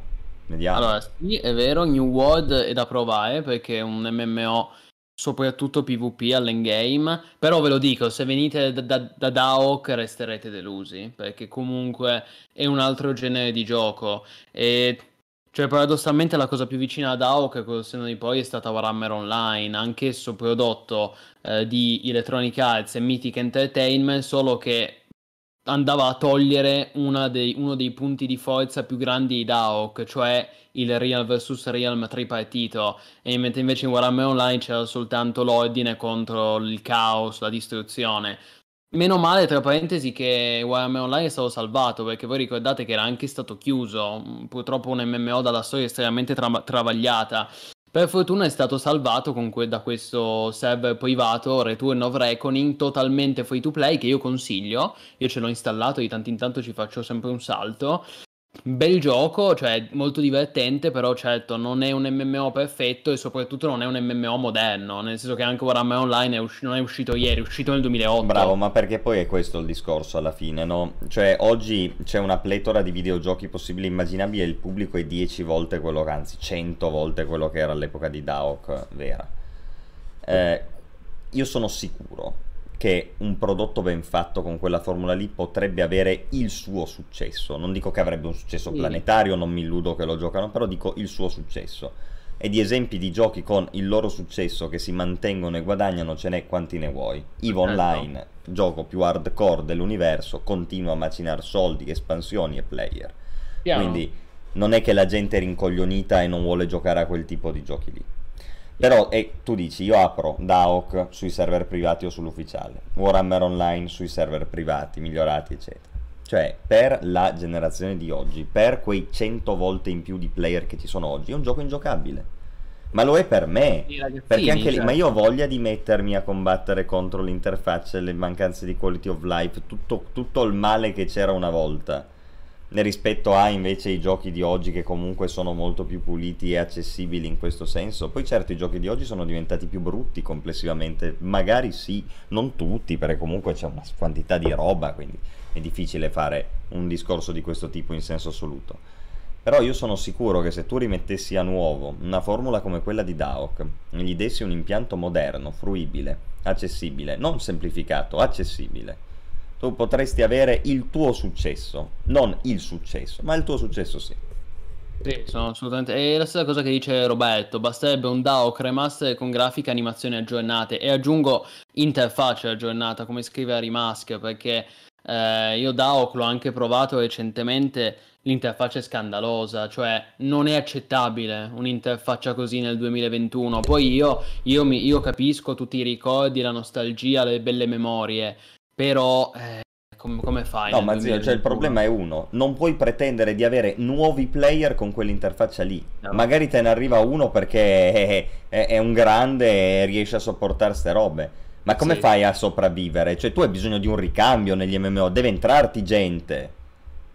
Anche Siamo perché la gente muore, non fosse altro che per questo. Perché si muore nella vita, quindi non, non occorre per forza smettere di giocare a un gioco. Tu ci giochi finché non sei Diciamo- morto e la gente muore, quindi per forza di cose i player alla lunga decrescono se non ne entrano di nuovi. Perché così è il Certo. ciclo della vita al di là degli MMO. Ma poi si mette su famiglia, Hai figli, bisogno- ma moglie, certo, cambiano le priorità, le robe è normale, la gente finisce. Quindi devi avere gente nuova. Come fai ad avere gente nuova su DAO? Tu in tutta coscienza, tra la gente che conosci, a chi cazzo potresti consigliare DAO? Nessuno. Certo che è bello alla fine, fighissimo, mica concettualmente superbo. Però, eh... È per quello che tutti speravano nel successo di Camelot Unchained. Per quanto riguarda Low Buzz che chiede come non poter pensare di adattare DAOK ai giorni nostri da parte di EA. Il problema di Electronic Arts, Low Buzz, è che non è più interessata a questi MMORPG, perché ormai gli MMO sono un genere, non dico di nicchia, perché comunque negli ultimi mesi c'è stato un po' un revival. Però parliamoci chiaro, non è più il genere che tirava come quando WoW è esploso e tutti sviluppavano un MMO perché ha il genere del momento. Cioè oggi EA purtroppo non è più interessata agli MMO. L'ultimo MMO di EA è stato Star Wars The Old Republic, che già era un MMO ibrido, quasi più single player che massivo. Eh, adesso lo, lo- lo vediamo perfettamente, ragazzi. Su cosa, su cosa sta puntando EA? Sta puntando su giochi multiplayer online, free to play, Apex Legends, FIFA appunto di cui parlavamo prima, ehm, i Battlefield, il nuovo Battlefield, nuovi sparatutto, ehm, cos'altro sta facendo EA? Nuovi Need for Speed, nuovi giochi di corsa, sono queste cose qua. ehm, e- e già, e già un- uno Star Wars Jedi Fallen Order è l'eccezione.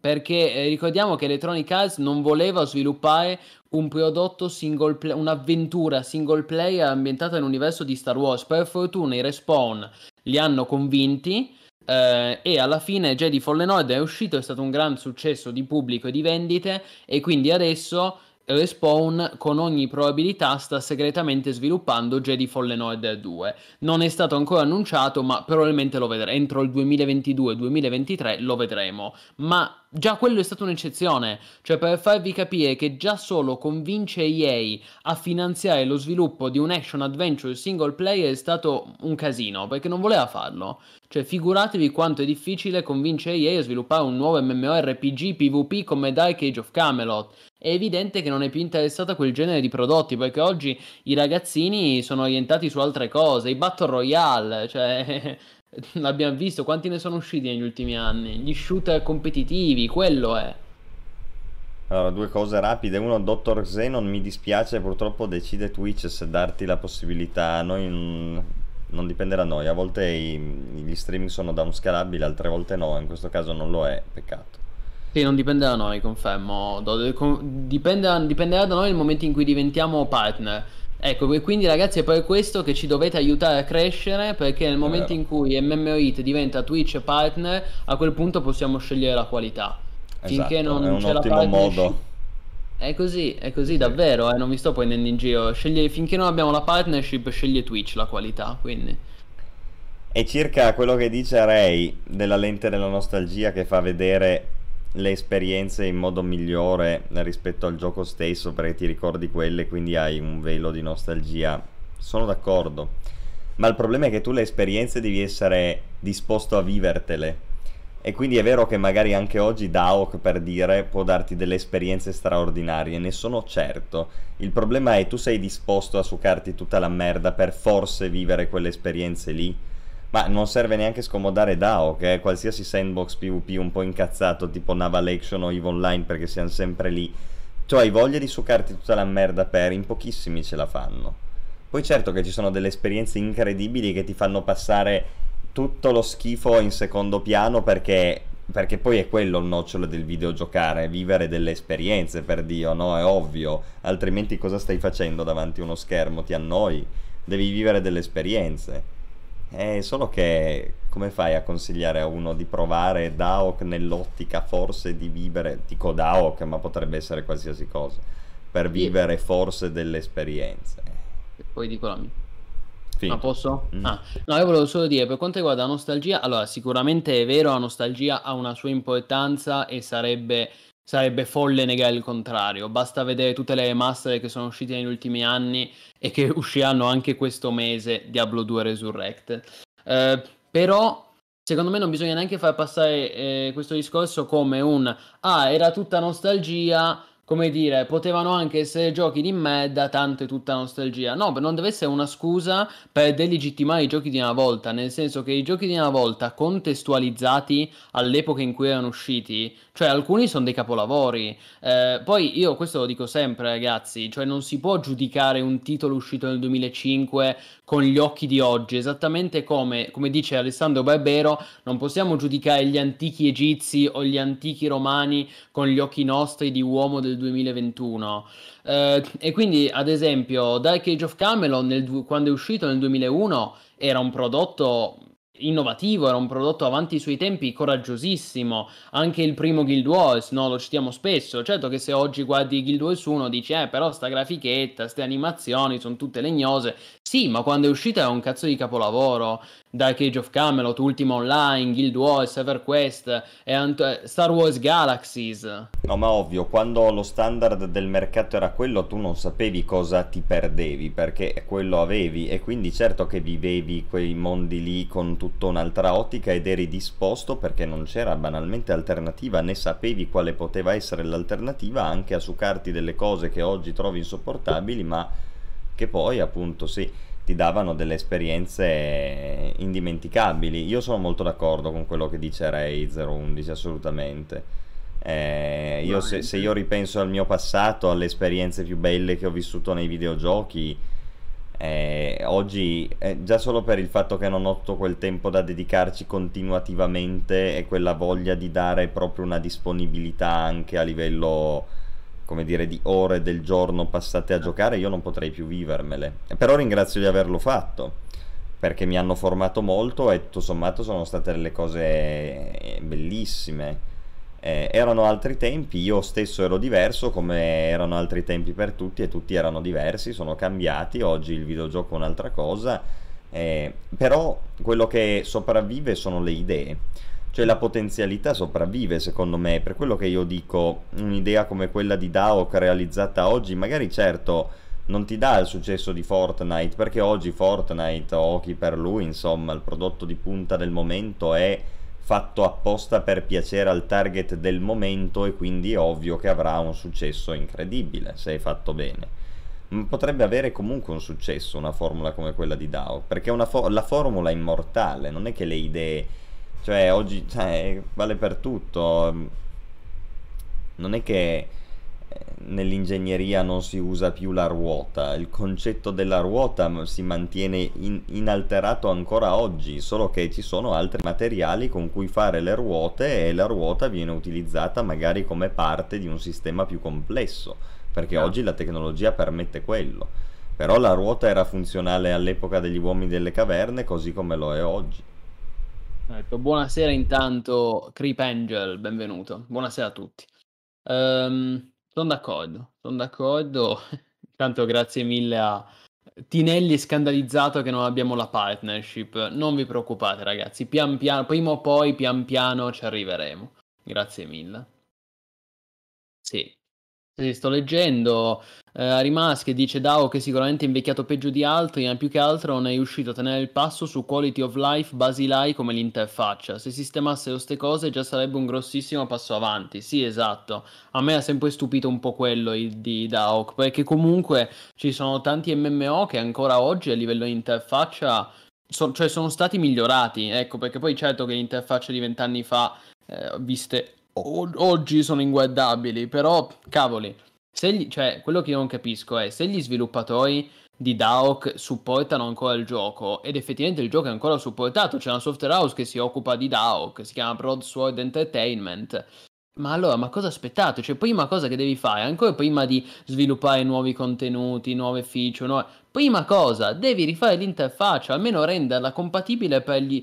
anche solo banalmente, renderla compatibile per i monitor odierni, perché è ovvio che nel 2000 eh, c'era il monitor 800x600 a tubo catodico, oggi ci sono, nel, nella peggiore delle ipotesi, ci sono i monitor Full HD 1920 e 1080 come il mio, nella migliore delle ipotesi ci sono invece i 2K e i 4K. Quindi prima cosa che devi fare è lavorare su quello. Anche Ultima Online, esatto Type, e infatti non a caso sia DAOC che Ultima Online sono supportati dalla stessa casa, Broadsword Entertainment. È evidente che non hanno i mezzi, eh...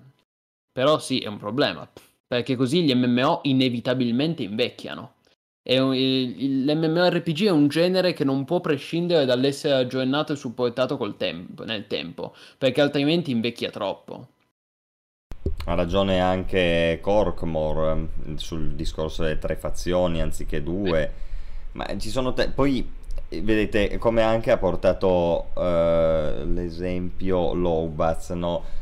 Certo, l'intensità con cui giochi alle cose, oggi, sono, oggi, è cambiato proprio il meccanismo attraverso il quale ci si approccia ai videogiochi, è già difficile per eh, una gilda su World of Warcraft garantirsi la presenza dei propri membri la sera per raidare Totore, infatti ci sono tutti i sistemi di looking for raid, eccetera sono cambiati i tempi, devi stare al passo coi tempi, quindi devi essere sufficientemente intelligente da creare una situazione che ti permetta anche di vivere il gioco con un'intensità diversa rispetto a quello che era da... quella forse è la principale sfida.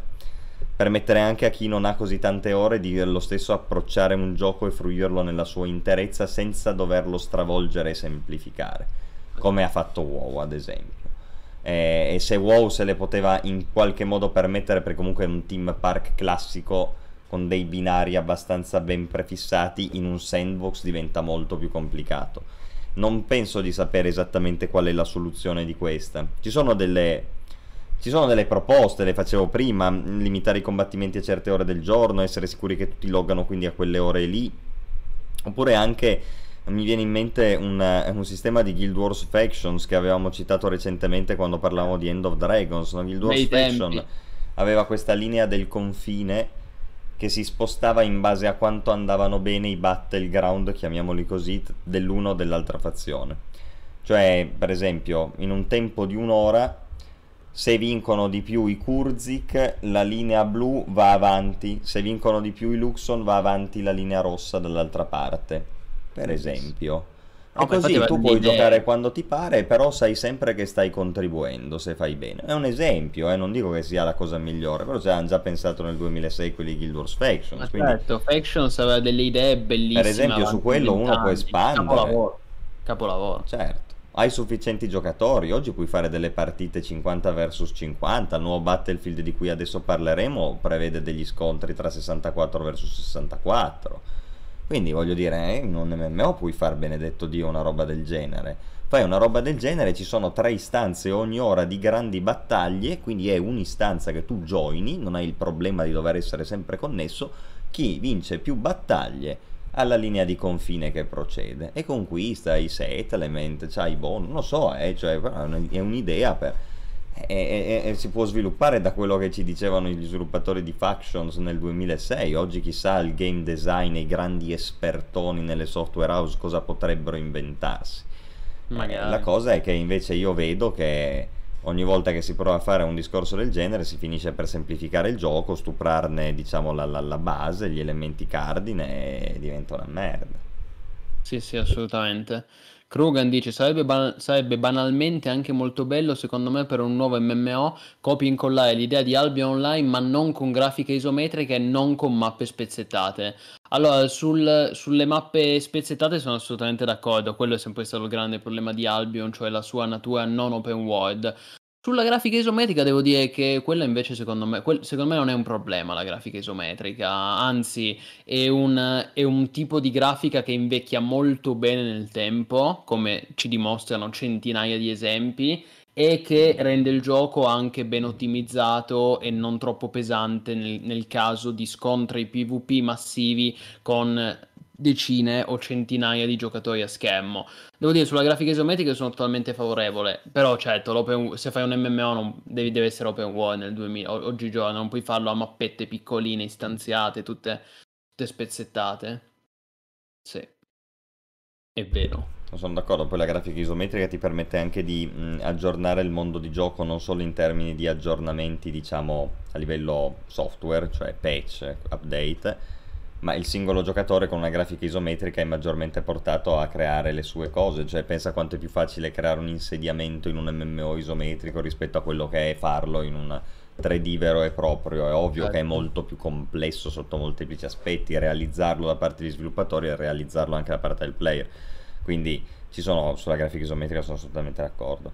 E poi certo l'Alliance Battle di Faction era rottissima, ma è ovvio era il 2006, io parlo dell'idea in generale ovviamente e circa eh, la gratificazione. La, ma non, sì, probabilmente c'erano dei modi di lamerare. Non mi ricordo, guarda, poi non ero mai entrato così tanto nel meta all'epoca, ero piccolo da saperlo. Infatti, se, se vuole specificare un po', Ray è curioso. E Yoratype dice: Certo che la gente gio- che gioca ancora tanto c'è ancora, ma è cambiato il modo di farlo, devi essere gratificato entro poco. Eh, e quello è un dramma, ovviamente, l'abbiamo detto miliardi di volte, no? il problema dell'instant gratification nei giochi di oggi mal si sposa con quella che è la natura degli MMO, cioè un'avventura sul lungo periodo, questo per definizione.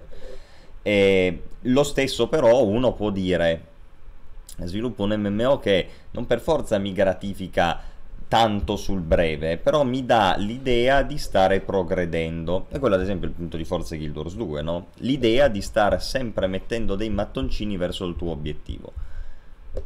Non, io non sono un game designer e non mi pagano per spaccarmi la testa per capire qual è la soluzione. Io individuo il problema e vedo che nel passato alcuni tentativi di risolverlo ci sono stati, tentativi da cui sarebbe bello prendere spunto.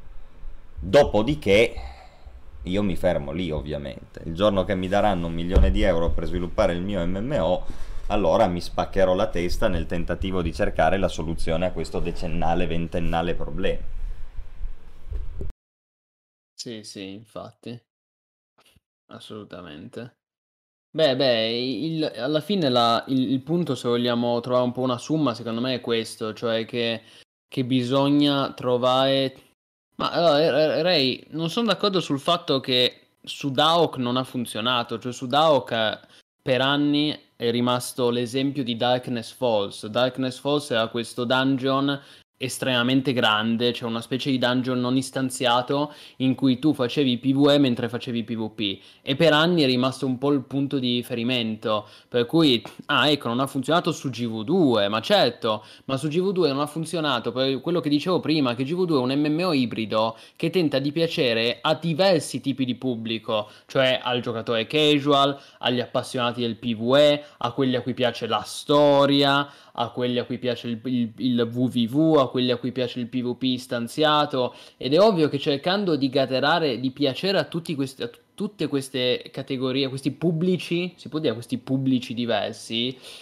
e alla fine poi non, non, non, puoi accontentare tutti e quindi quando nel VV tentano di fare l'Obsidian Sanctum magari è anche un'idea coraggiosa, ma alla fine non riesce perché ci, c'è un clash tra diversi tipi di pubblico, c'è uno scontro, mentre invece Dark Age of Camelot è molto più coerente nella sua visione di MMO. Questo serve un significato nelle cose a lungo termine e per avere un significato devi anche scendere a patti col fatto che c'è chi vince e che c'è chi perde tu pensa a Guild Wars 2, un, un, un, Guild Wars 2 nel quale il pubblico che gioca a Guild Wars 2 viene messo di fronte al fatto che se si perde in www alcune parti della mappa non sono per lui accessibili. Esatto, è una roba gravissima, cioè, per il pubblico di GV2 è una roba... Capito? È impensabile, una roba... E il problema è che se non è così, qual è il significato di combattere nel www? In questo momento è aspettare che ti procchino i tick per avere il reward. Che cazzo di significato c'è in un PvP del genere? Nessuno. Ed è sì, ovvio sì. che così non funzionano. Eh, però devi eh, avere il coraggio di dire adesso ci facciamo furbi e chi non vuole giochi a chi non sta bene giocherà un altro gioco. Esatto, solo che una, una, cosa del genere non la sentirai mai dire nel 2021, cioè per quello sono cambiati i tempi, perché Guild Wars 2 è un MMO che ha puntato tutto sull'inclusività e sul far sentire i giocatori sempre inclusi, sempre considerati, a prescindere che fossero amanti del PvP, del WVV, del PvE. E alla fine la conseguenza di tutto ciò qual è? e la mancanza di decisioni coraggiose. Gli sviluppatori di ArenaNet non possono prendere decisioni coraggiose perché sono intrappolati in questa formula che deve piacere a tutti. Ma una decisione coraggiosa è stata presa dalle Under 86 che è diventato massivo. Grandissimo, Grandissimo. vero massivo. Esatto. Grande.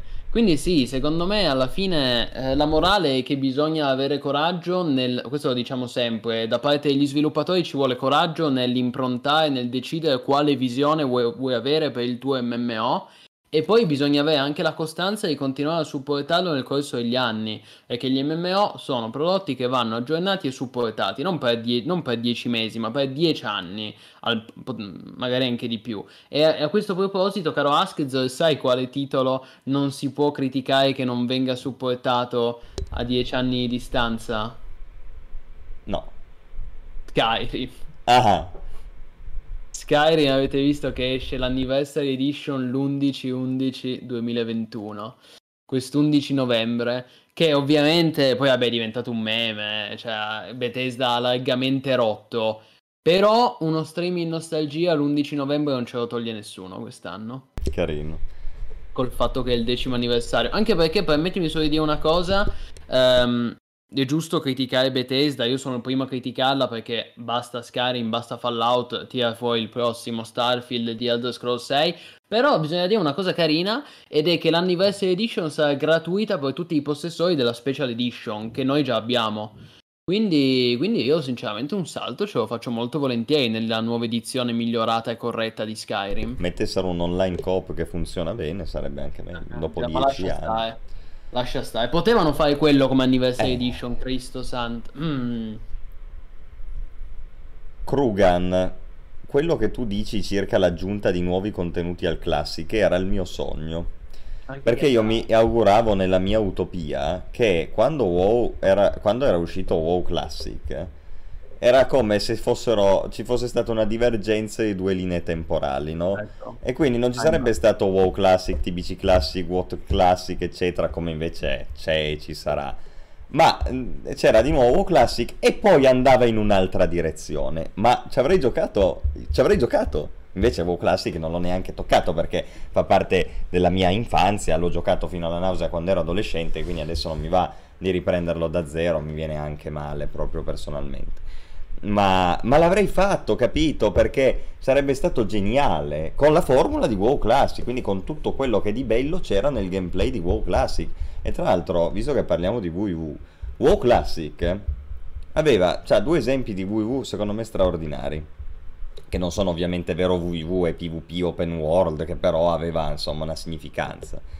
Ed erano i, i, le battaglie a Hillsbrad Foothills che in fase di leveling ciascuno di noi ha fruito E poi in WTLK il Winter Grasp, perché il Winter Grasp ti sbloccava l'Arcavon Keep, che era una, una zona PvE dove droppavi no, il tier 4, 5, eccetera.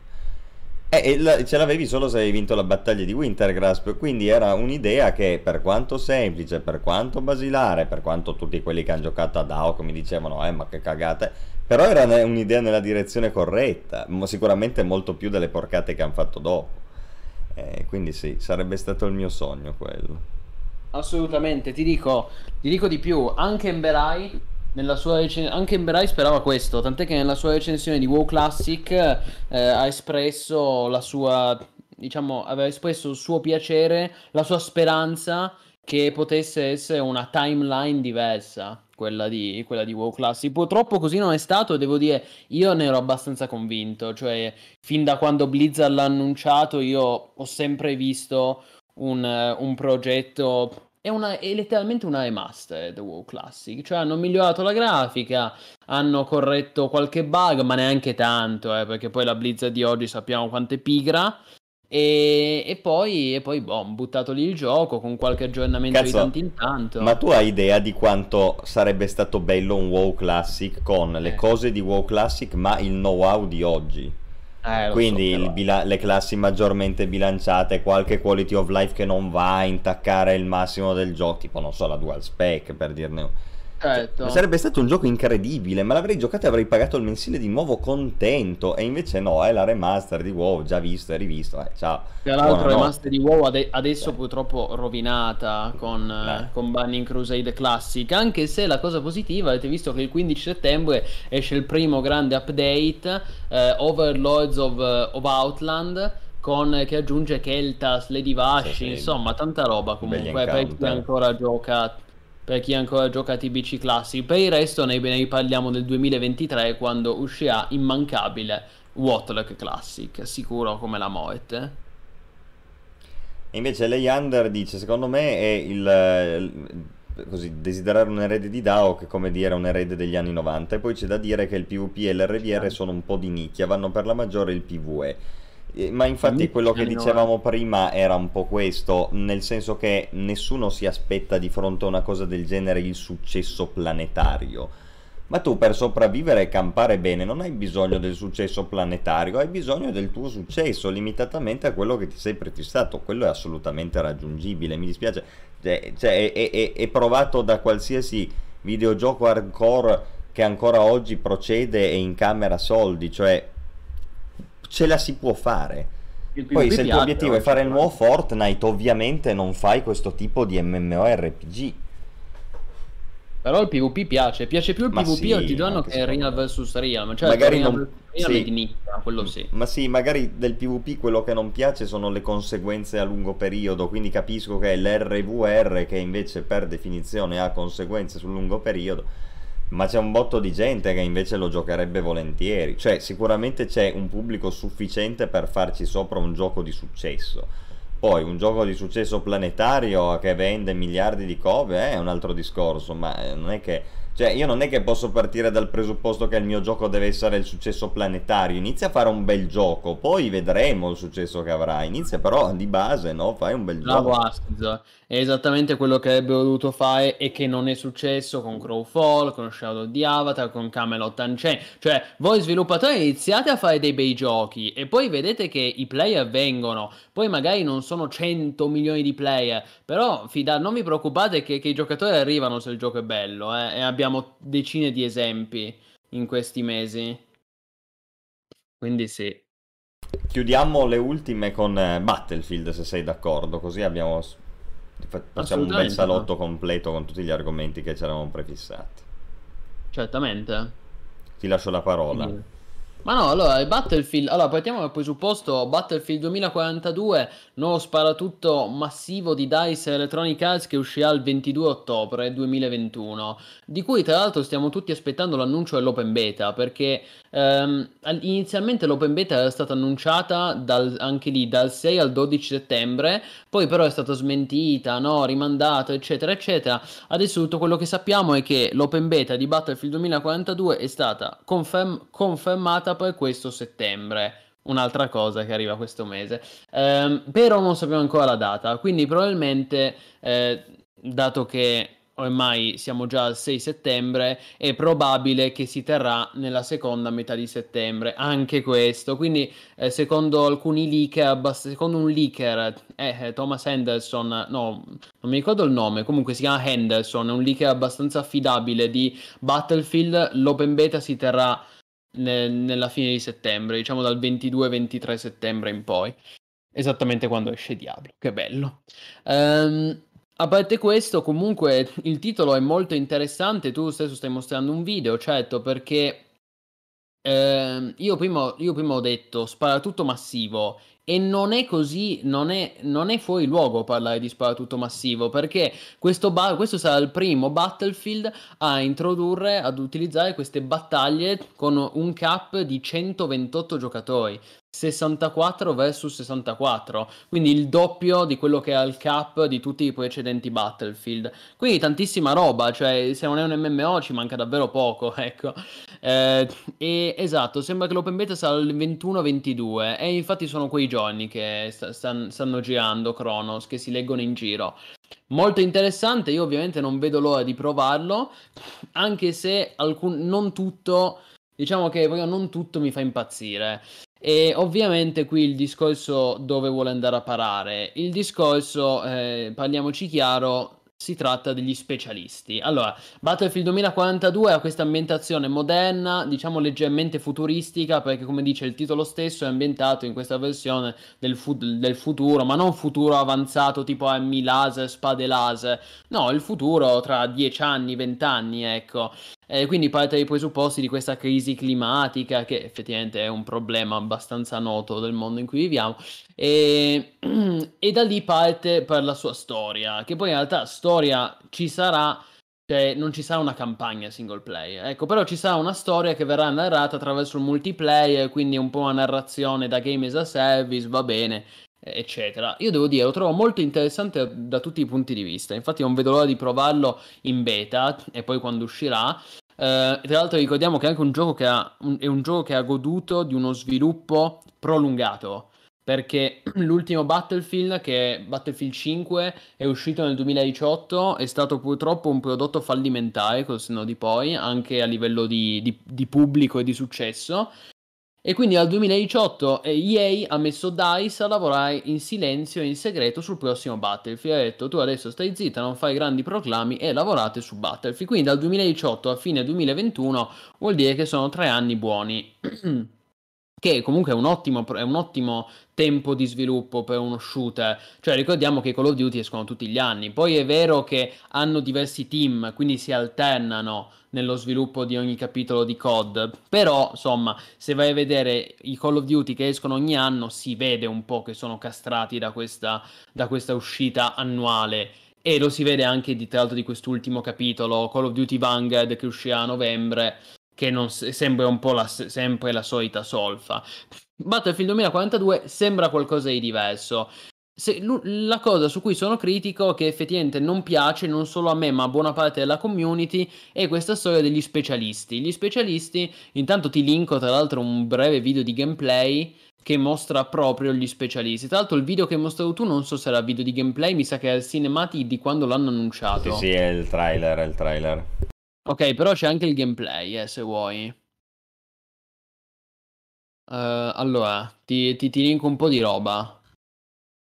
Questo è il gameplay che ti sto linkando. Poi vabbè, eh, gameplay per modo di dire, nel senso che è sempre roba ultra figa, montata, però almeno non è, un cin- non è solo un cinematic.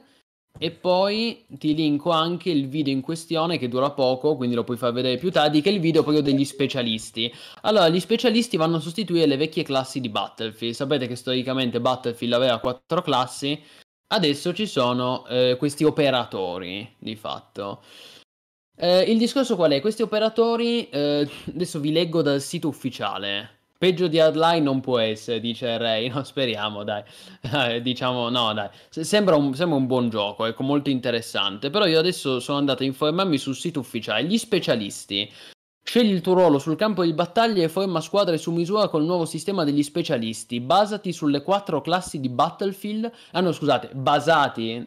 basati sulle quattro classi di Battlefield. Eh, perché pensavo fosse un imperativo. Basati. Invece no. Basati sulle quattro classi di Battlefield, gli specialisti hanno una specialità e un tratto unici. Ma, il, re- ma il resto del loro equipaggiamento è completamente personalizzabile. Cioè, in pratica, cosa vuol dire? Che voi quando scegliete lo specialista, eh, lo scegliete in base a, a un perk e a una quindi una specialità e un tratto. Ma per il resto, armi e, e, armi ed equipaggiamento sono uguali per tutte le classi. Quindi voi potete anche scegliere, eh, potete, voi potete scegliere l'arma che più preferite e poi sceglie lo specialista in base alla, alla, alla specialità, all'abilità di quello specialista.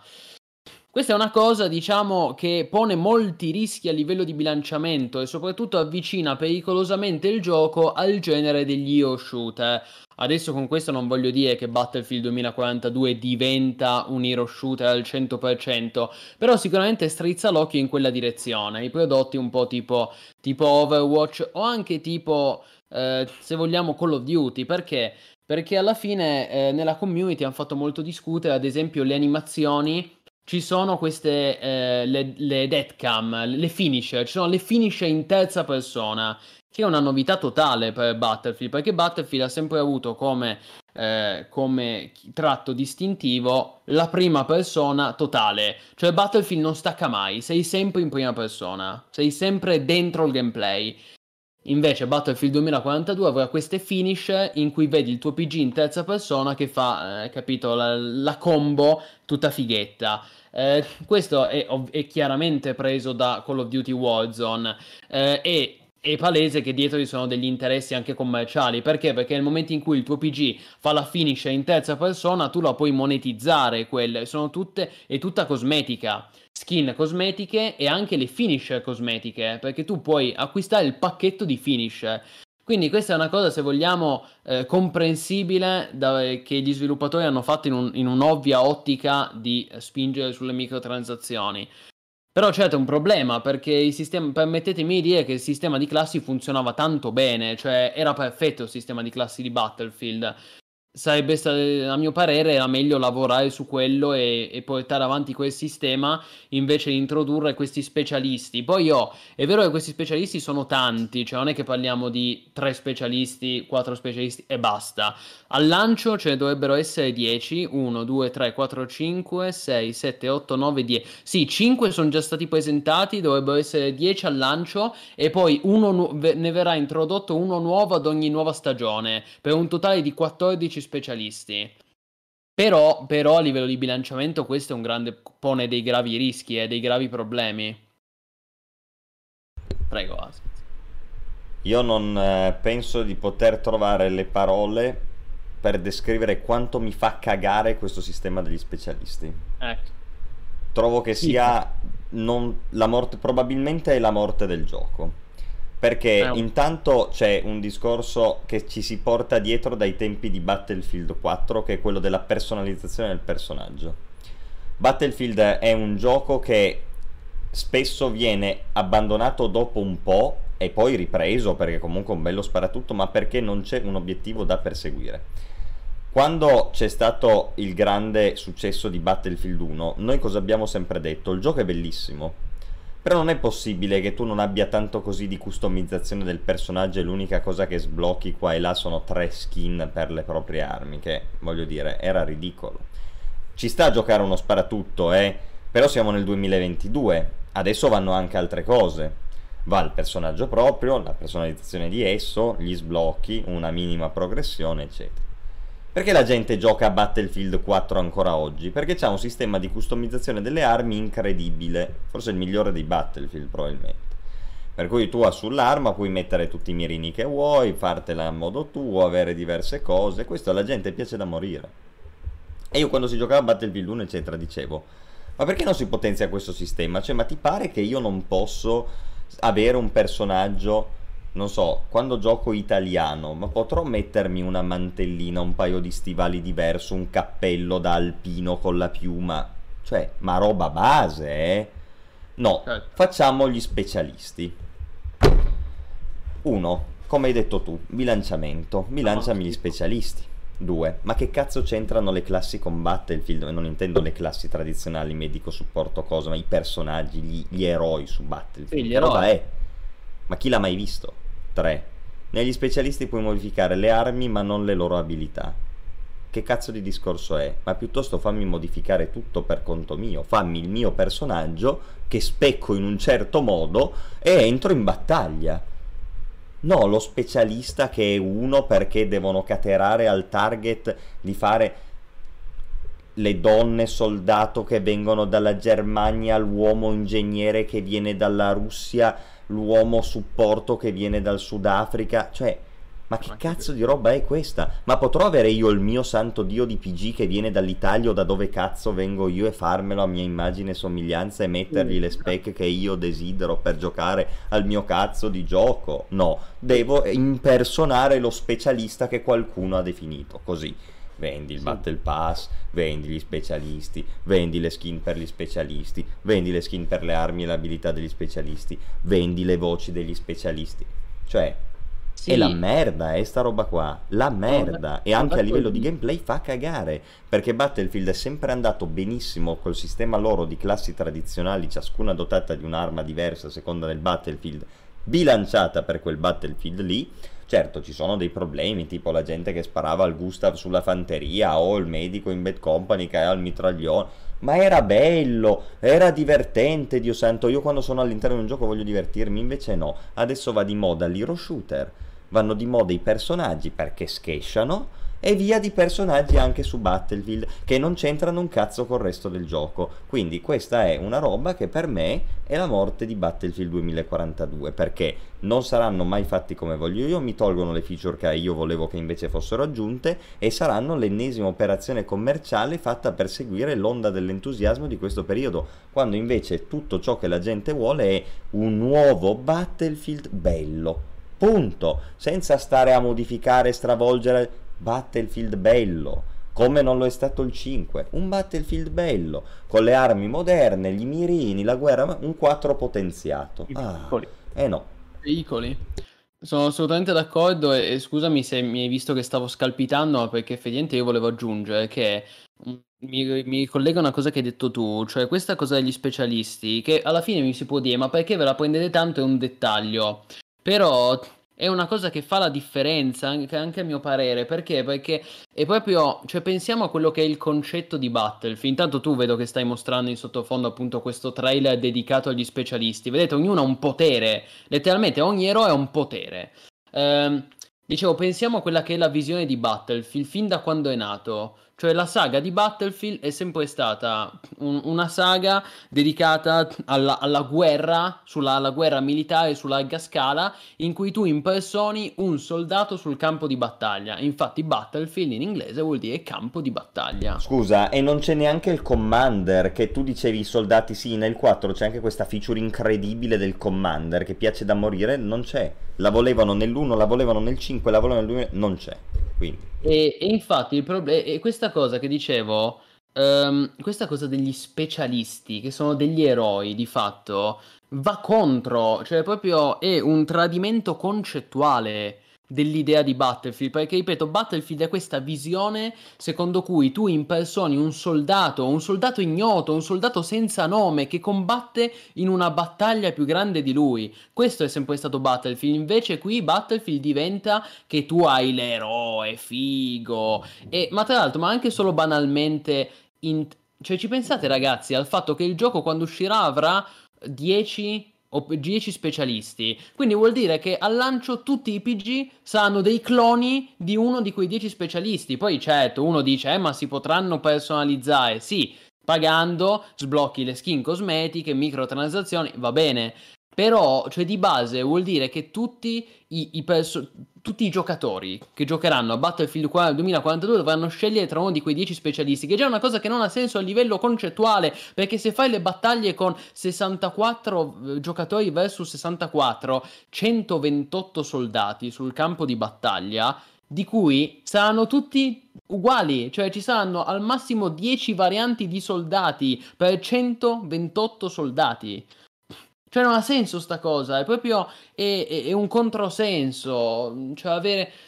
È veramente una cosa brutta. Una cosa mi brutta rimanda a quella cagata di Battlefront con gli eroi. Cioè, è proprio una merda sta roba sì, qua. Ma su Battlefront ancora, ancora poteva avere un senso. Perché Battlefront è ambientato nell'universo di Star Wars. Ci sono gli eroi, è innegabile. Eh, il problema come dicono in chat è che eh, EA e DICE vuol fare il gioco che tira. Oggi tirano gli sparatutto alla Apex Legends alla Rainbow Six Siege alla Overwatch e quindi hanno fatto sta roba col graficone perché va di moda va bene andrà anche di moda ma per, quello, per ciò che era Battlefield è una merda perché è un tradimento proprio della visione, del concetto alla base di, della saga di Battlefield. Qui impersoni, non impersoni più un eroe, il milite ignoto, qui impersoni un, l'eroe. Quindi io ripeto, riflettiamo su questa cosa. Battaglie con un massimo di 128 player, partite da 128 player in cui i, potrai scegliere tra 10 diversi operatori, quindi si ripeteranno tutti. Nella migliore delle ipotesi hai 10 cloni per eh, specialista, 128 sono 12, sono 10, no 10, 10, 10. Sì, purtroppo sì. Eh... Poi vediamo, eh. magari, magari, sarà una roba a punti che, che, puoi spawnare con lo specialista solo se arrivi a un certo punteggio, così fanno anche la kill streak che va di moda, no? che mia. cagata, è proprio una merda sta roba qua degli specialisti, fa schifo. Cioè chi, chi gli è venuto in mente sta cosa di fare gli specialisti è un deficiente. No, ma è evidente che è venuto in mente al comparto marketing, perché ormai i giochi vengono pensati e sviluppati insieme al comparto marketing, a volte addirittura vengono pensati e sviluppati dal comparto marketing. Eh sì, Dopo, come dice Ask, per andare incontro all'inclusione. Eh, ma sì, cioè questa cosa paradossalmente in realtà è meno inclusiva, eh, se ci pensi. Comunque, la donna russa, l'africano suppo, Certo, è vero, no, ma hai capito l- l'assurdo. È ass- assurdo, perché io sono inclusivo perché mi posso creare il mio PG e farmelo della nazionalità che voglio. Potrò essere rappresentato come meglio voglio. No, io devo incasellarmi entro dei dettami che mi hanno dati loro. Cioè no, è una roba folle. No, ma l'ipocrisia moderna. Questo, questo questa cosa degli specialisti rappresenta esattamente la mentalità ipocrita del politically correct in cui viviamo nel 2021. Ti vendono una cosa con la scusa che è inclusiva e se poi tu vai a vedere, in realtà è molto meno inclusiva perché io avrò il diritto di farmi il PG che voglio. Invece no, se fai la donna è per forza tedesca, se fai l'uomo è per forza russo. Cioè, capite l'ipocrisia dietro tutto ciò? Buonanotte, Razzo, è bella. No, è folle, è folle. Poi magari il gioco sarà bellissimo. Io ci spero, io sono un fan di Battlefield, ragazzi. In assoluto la mia serie di sparatutto preferiti. Per cui non vedo l'ora che esca, lo giocherò. Eh, lo, probabilmente lo comprerò anche. Magari, insomma, se riusciamo a farcelo dare dal PR meglio. Per non dover spendere soldi io di mio. Però, no, scherzi a parte. Io sono curioso di provarlo perché il gioco mi sembra tanta roba a livello di gameplay, le mappe enormi, i veicoli, le battaglie, anche questi eventi. Meteo dinamico, no? Sì, vabbè, sì, che per carità è un po' una cazzatona, però vabbè, dai, ci può anche stare. Lo, lo butti in cacciare e mi fai il tornado. È ma sì, zio, ma su Battlefield, Dio boh, c'è la gente che fa rende zuc, ma che, che, che, che realismo, cioè va benissimo sì, così. Esatto. E, e, tipo e, tipo te lo ricordi il sistema all'evolution di Battlefield 4, Ask, che era script scriptato, però a volte sì. succedeva che ti veniva giù la torre, ti veniva giù il palazzo. Sì. Vabbè, avrei preferito un sistema non scriptato full, eh, diciamo, procedurale come, Battle, come Bad Company 2, che la distruzione era totale e non era scriptata, cioè eri tu che facevi saltare in aria le cose. Però quello ancora ancora mi piace il fatto che ci siano questi eventi estremi, meteorologici estremi. Però veramente gli specialisti è un disastro. Cioè, scelta no, è disastroso. È veramente uno che si è bevuto il cervello. Ha voluto fare una cosa del genere. Oppure peggio è il reparto marketing che ha capito che con gli specialisti si facevano i soldi. Ma è un tradimento del franchise. Guardate, cioè io, Guarda. io sono hypato zero per Battlefield 2043. Solo per colpa di questa roba qua, eh.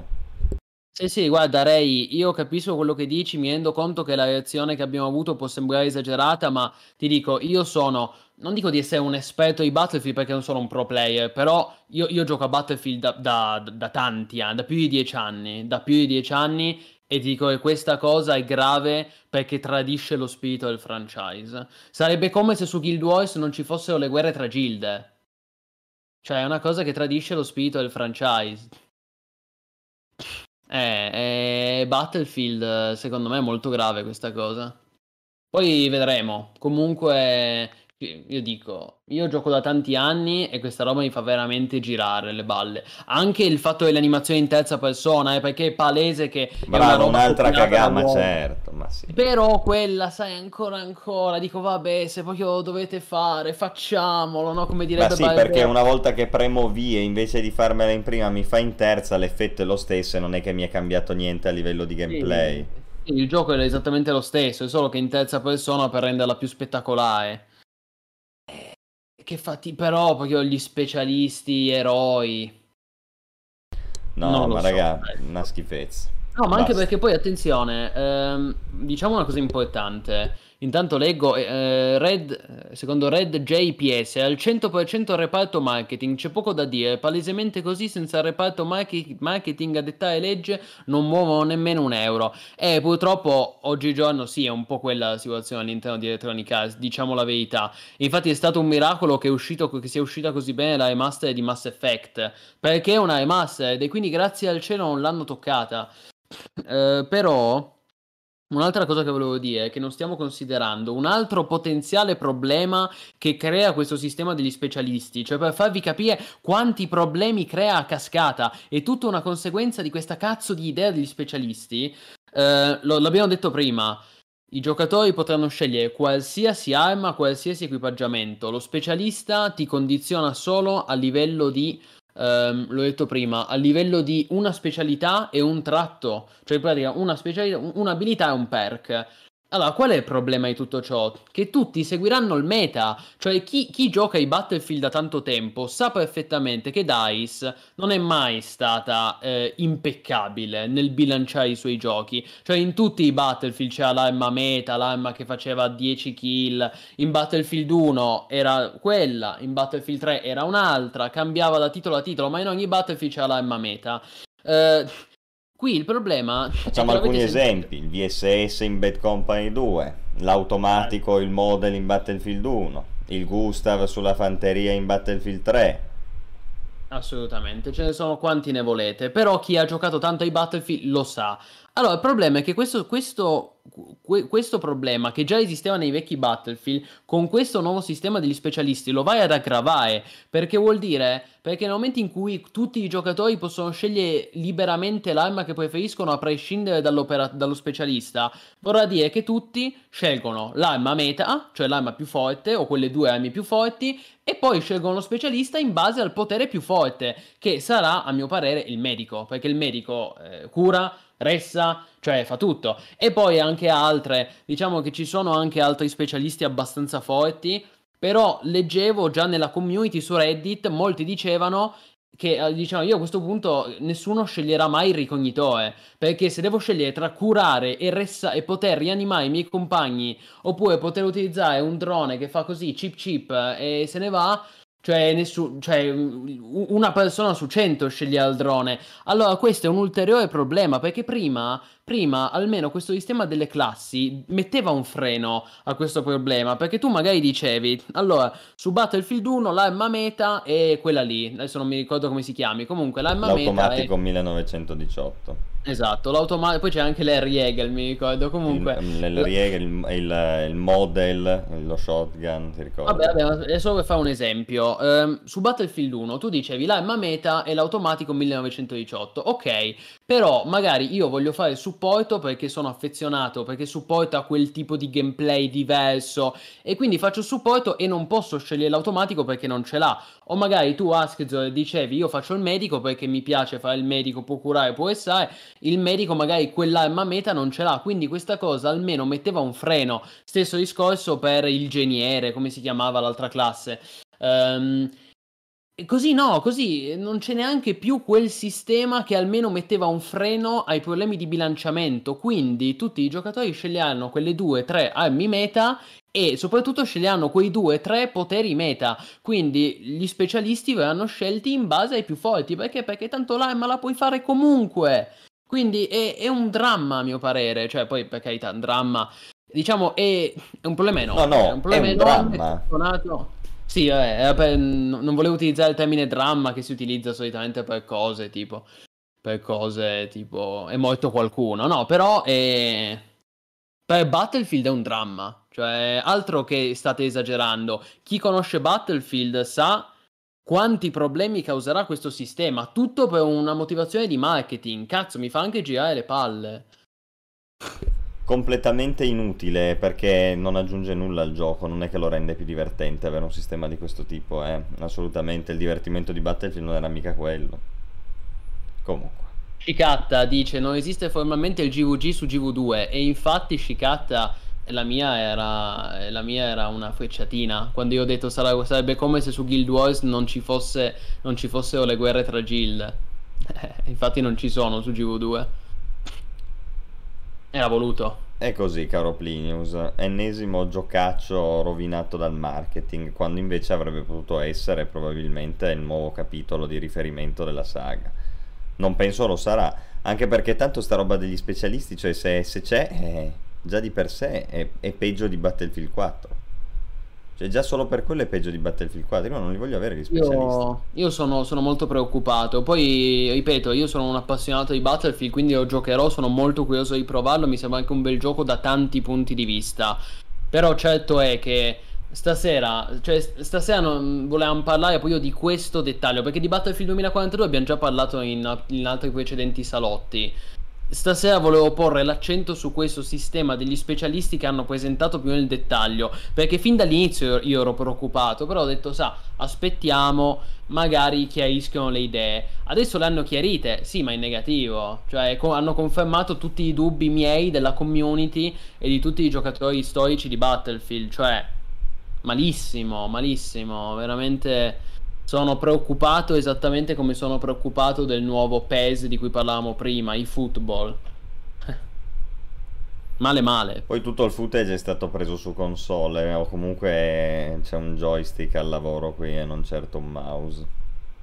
Vabbè, quello... quello no, vedremo, vabbè, dico ecco. semplicemente che boh... Mm Guarda Teo, la beta del 24 settembre non è ufficiale, quindi non, non, sappiamo ancora dirti, non si sa ancora nulla. È stata licata, ma secondo alcuni sarà il 22, secondo altri sarà il 23, eh, secondo altri sarà il 24.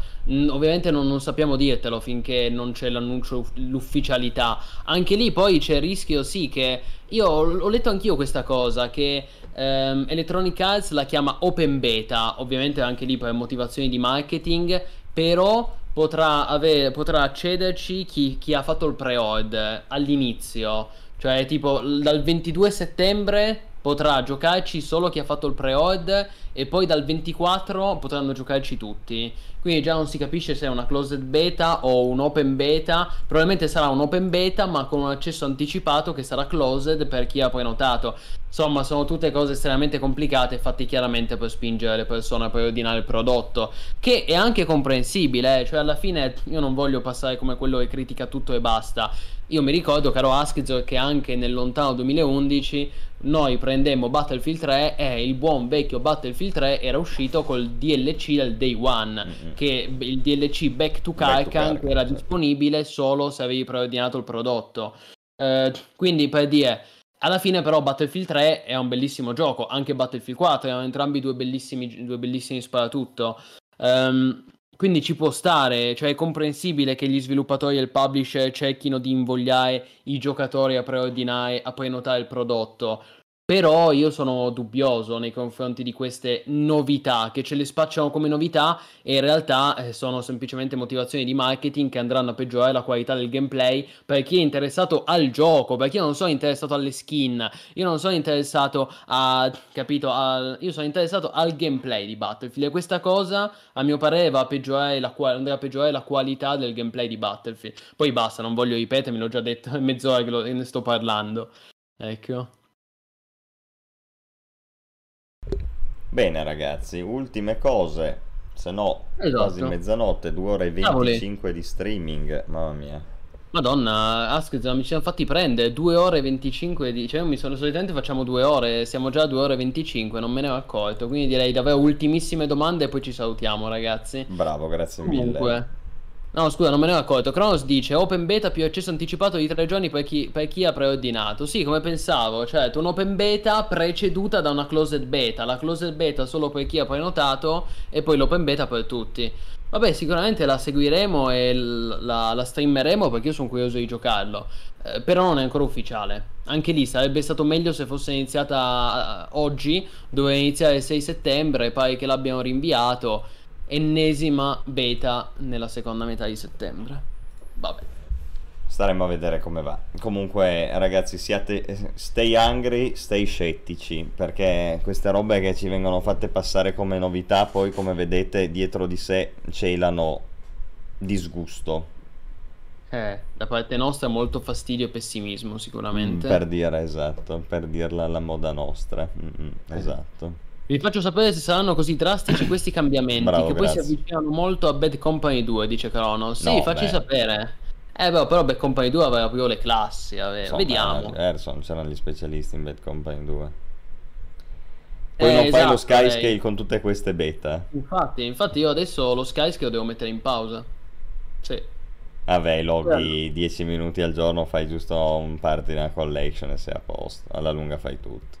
Sì, sì, oh, ma calma. Allora, io non ho detto che non faccio lo Skyscale. È ovvio che da qui all'uscita di End of Dragons mi farò lo Skyscale, però sicuramente non questo mese.